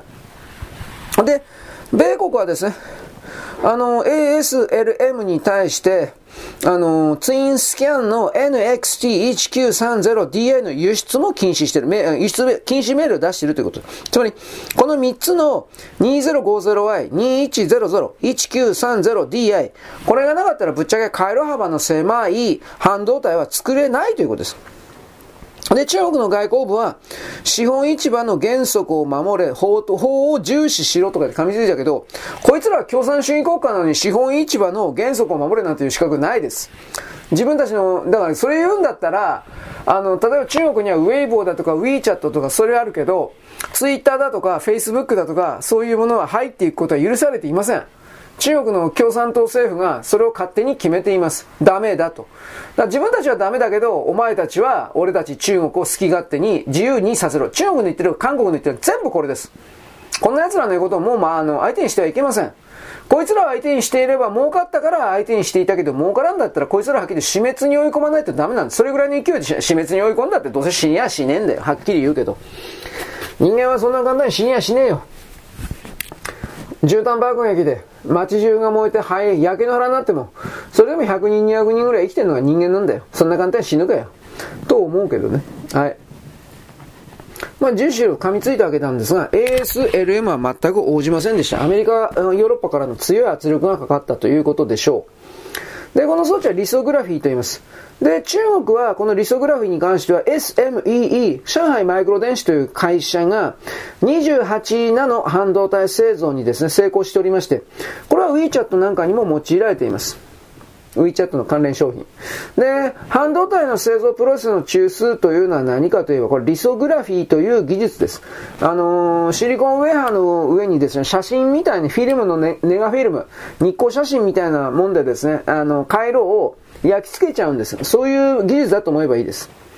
うーん、あ、それフォトマックスだったかな。あのね、ハンドでややこしいんですよ。前工程と後工程というのがあるんですけど、えっとね、まず回路の設計をします。回路とパターンの設計をします。つまりシリコンウェアにどんな回路を組むのかっていう設計図書きます。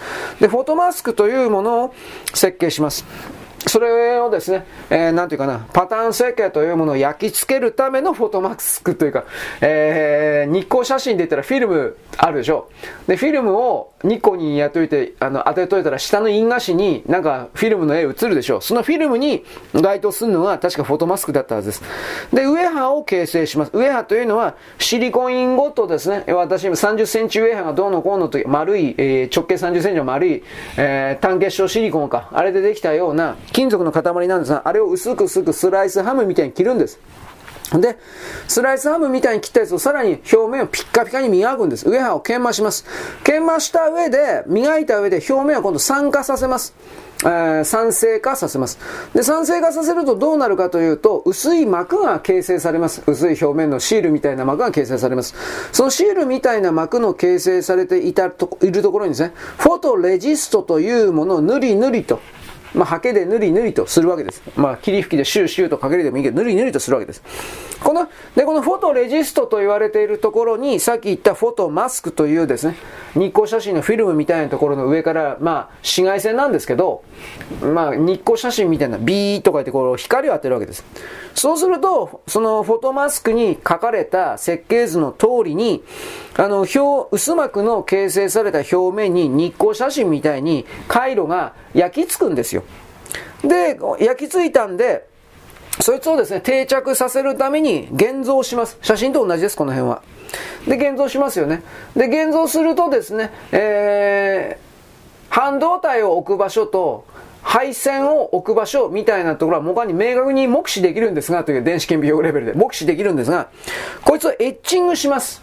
えー、っとね、酸でいいと思うけど、酸、酸、えー、塩酸みたいなイメージだけど、塩酸みたいなもんで、シャーとかで洗います。そうすると、この薄膜の形成の部分、フォトレジストの部分で、えー、厚みの薄いところが酸によって溶けるんですが、で、酸によって溶けたところは金属部分がとかシリコンウェハーの部分が、えー、っと、剥き出しになってそこは電気を通します。しかし、あの、半導体を乗っける的なところ、半導体の回路が、えー、印刷、なんていうかな、書いてあるようなところは、まだその、なんていうかね、え、っとね、この、エッチングというか、その、な、ななんていうかですね、あの、樹脂が残っております。その酸のかけ具合によって。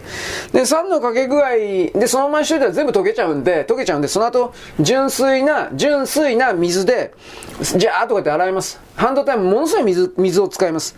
で、じゃーっと洗ってですね。で、その後で、イオンを注入してですね、あ、これ何だったかな？電子のあれをなんとか、い平滑化するんだったかな？まあ、イオン注入しましてですね、これ忘れた。で、平坦化します。まあ、ペッタル、えー、水平化。ぺったんぺったんします、平坦化。で、その上で電極を形成します。電極っていうのはその、えー、っと、シリコンウェハ1枚の写真みたいなペラペラの石みたいなもんだけど、電気、電気とか通信を通さんと、情報データ通さんとあかんから、あなたもなんかほら、どっかの動画で見たことあると思うけど、金色の線、あれゴールドなんですが、金で、じゃじゃじゃじゃじゃじゃじゃと、タコ足配線みたいなの、ムカデなしみたいなものをさ、機械で作ってるでしょ。あれをやって、電極形成をして、で、いけてるかどうかということを電気として検査します。これが前工程ですよ。言っときますけど。形を作った前工程です。前工程です。で、次に後工程に行きます。後工程は、この作ったやつをですね、えー、っとね、包んで、樹脂で包んだりだとか、私あの、さっき、他のところで言ったけど、積層 IC とかって 2, 2回重ね、3回重ね、4回重ねみたいな、そういう積層立体 IC を作るような状況で、えっとね、電極形成する前の段階、前後の段階で IC 組み立て、あの、積み重ねたりとか、いろんなことがあります。いろんなパターンがあります。で、とにかくこの前工程の中枢がですね、大事なところが、フォトレジストというものを塗り塗りと塗るところと、あとは露光と現像というプロセスです。つまりここはリソグラフィーですね。えー、あなたもなんか美術かなんかで、えー、あれなんだっけ？なんか金属板の上になんか針で針ニードルで針でガシャガシャで絵描いてさで、それを3人溶かして、なんかデコボコを作って、で、そのデコボコの上にインクをヒャーとか言って巻いて、で、その、そいつに紙をペッタンとやって、なんか版画みたいなことしたことないですか？まあ、ぶっちゃけあんなもんなんですけど、ちょっと違うかな。でもあんなもんなんで、リソグラフィーの技術が生かされるんですが、ASLM はオランダの ASLM はとにもかくにも世界最大のメーカーです。だから、この半導体製造装置最先端のやつを中国に対して止めてるということに関して、中国の半導体の進展は、進化は、ちょっとの間は時間稼ぎできると思います。ちょっとの間は。あくまでちょっとの間です。あの、結局韓国が裏切ってますから、SK ハイニックスってのは人民解放軍中国の企業だと言ったけど、SK ハイニックスと SK レクトロニクス関係で、あとなんとあろうことか TSMC からも技術者が山ほど中国に200人ぐらいかな、合わせて。行ってるんで、100人から200人の間ぐらい行ってるんで、こいつらが日々独自で中国製国産の半導体製造装置の開発及び、えー、なんだろうね、まあもちろんスパイもやってるんですけど、をやってます。だから、必ず追いつくでしょ。だから時間稼ぎでしかありません。でも、やらんよりははるかにマシだと思います。その状況下で我々日本がラピダスですね。これの、なんというかな、戦いに、ラピダスの戦いに負けたら日本本当におしまいです。そういうことを踏まえてですね、半導体のことをもう少し知ってほしいです。次に本当は知ってほしいのは新しい原子力の話なんですが、今日ちょっと時間なかったからだけど、新しい原子力で小型原子力の話僕してたんですけど、コスト合わないからみんなやめつ、やめつつあるとかそういう話を真面目な話しようと思ったんだけど、うーん、まあ、あなたたちは娯楽しか興味ないからね。とか、こう、すごいこと言うけどね。はい、次、チライト。ちょっと前にトコジラミ、トコジラミって言ってたでしょ？トコジラミ。トコジラミってわかんないでしょ？うん。南京虫なんですよ。南京虫って言えよ、バーガー。南京虫って聞いたことあるでしょ？南京の虫。戦争負けた時に日本は子供の時頭の上からででて、殺虫剤ビャーとかって粉振りかける。あれ毒物なんだけど、あんなことしていいんかなと思うけど、南京虫のことです、トコジラミというのは。うん。かぼちゃのことを南京って言うんですよ。これは僕知らんかったけど、あ、そうですか、みたいな。はい。というわけでですね、いろいろございますけれども、世界の形が変わろうとしているという、まあ、半導体で、中国も、中国が支配をベースとして、あの、半導体を徹底的に進めるけれども、結果としてそれが残念ながら半導体と言われているものの全体の進化を促してしまうということは、結果としてね、そのわけで全ての人間の技術というのは戦争であるとか謀略であるとか、奪い取り、そういうものを通じて、あの、進化するという、実際の現実の歴史がありますから、中国、ロシア、まあ中国、ほとんど中国だけど、これらの半導体研究に、あ、半導体型、AI 研究からにおける半導体であるとか、そういうことの全てが、何らかの形で人類世界に波及波及されるでしょう。でも、それはほとんどが中国初ですから人類支配の形になるでしょう。中国人たちはバカだから、ほぼ全ての大衆はバカだから、正確には自分で考えないロボットだから、ゾンビだから、自分の国の国家政府が何をやっているかということを本当の意味で理解していないし、自分の国の政府の共産主義のやり方が絶対に正しいと彼らはベットしてしまっているの、かけてしまっているので、いや、ひょっとしたら自分たちはおかしいことをやってるんじゃないかみたいな考え方ゼロなので、彼らは変わらない。中国大陸の中にいる中国人は変わらない、基本的には。だからこれはほとんど死ぬだろうと僕は基本的に思ってるんですが、外側世界にいる西側世界に逃げた工作員及び中国人たちが、自由という意味、自由性を獲得するという意味における己の認識、これを持ってるかどうかです。これは俺はわからん。かつて中国と言われたアジア人、というかそういう言い方をするけどね、プリンスみたいですね。かつてプリンスと言われたなんとか知らんけど。そういうことのですね、選別及び処理が処理という言葉を使うが、もうとっくに始まってるんだということを僕は一方的にあなたに言うわけです。僕はいつも間違ったこと言うんで、あなたあなたでですね、えー、まあ調べてください。でも精神世界的なことを僕は調べるとは言いませんよ。怖いからね、怖い人いっぱいいきますよ。ね、させていただきます。どうですか？忖度しまして、させていただきます。今日の人にやってきて、いただかさせて、うるせえ。敬語と定年語と謙譲語を禁止しろ。本気でそう思う、俺。お前はどこにいるんだよ。自分が何かをしたいじゃねえのかよ。ね、なんで許可もらってんのね、ピアノ弾いてみました。勝手に黙ってやれよ。ぶっ殺すぞ、てめえ。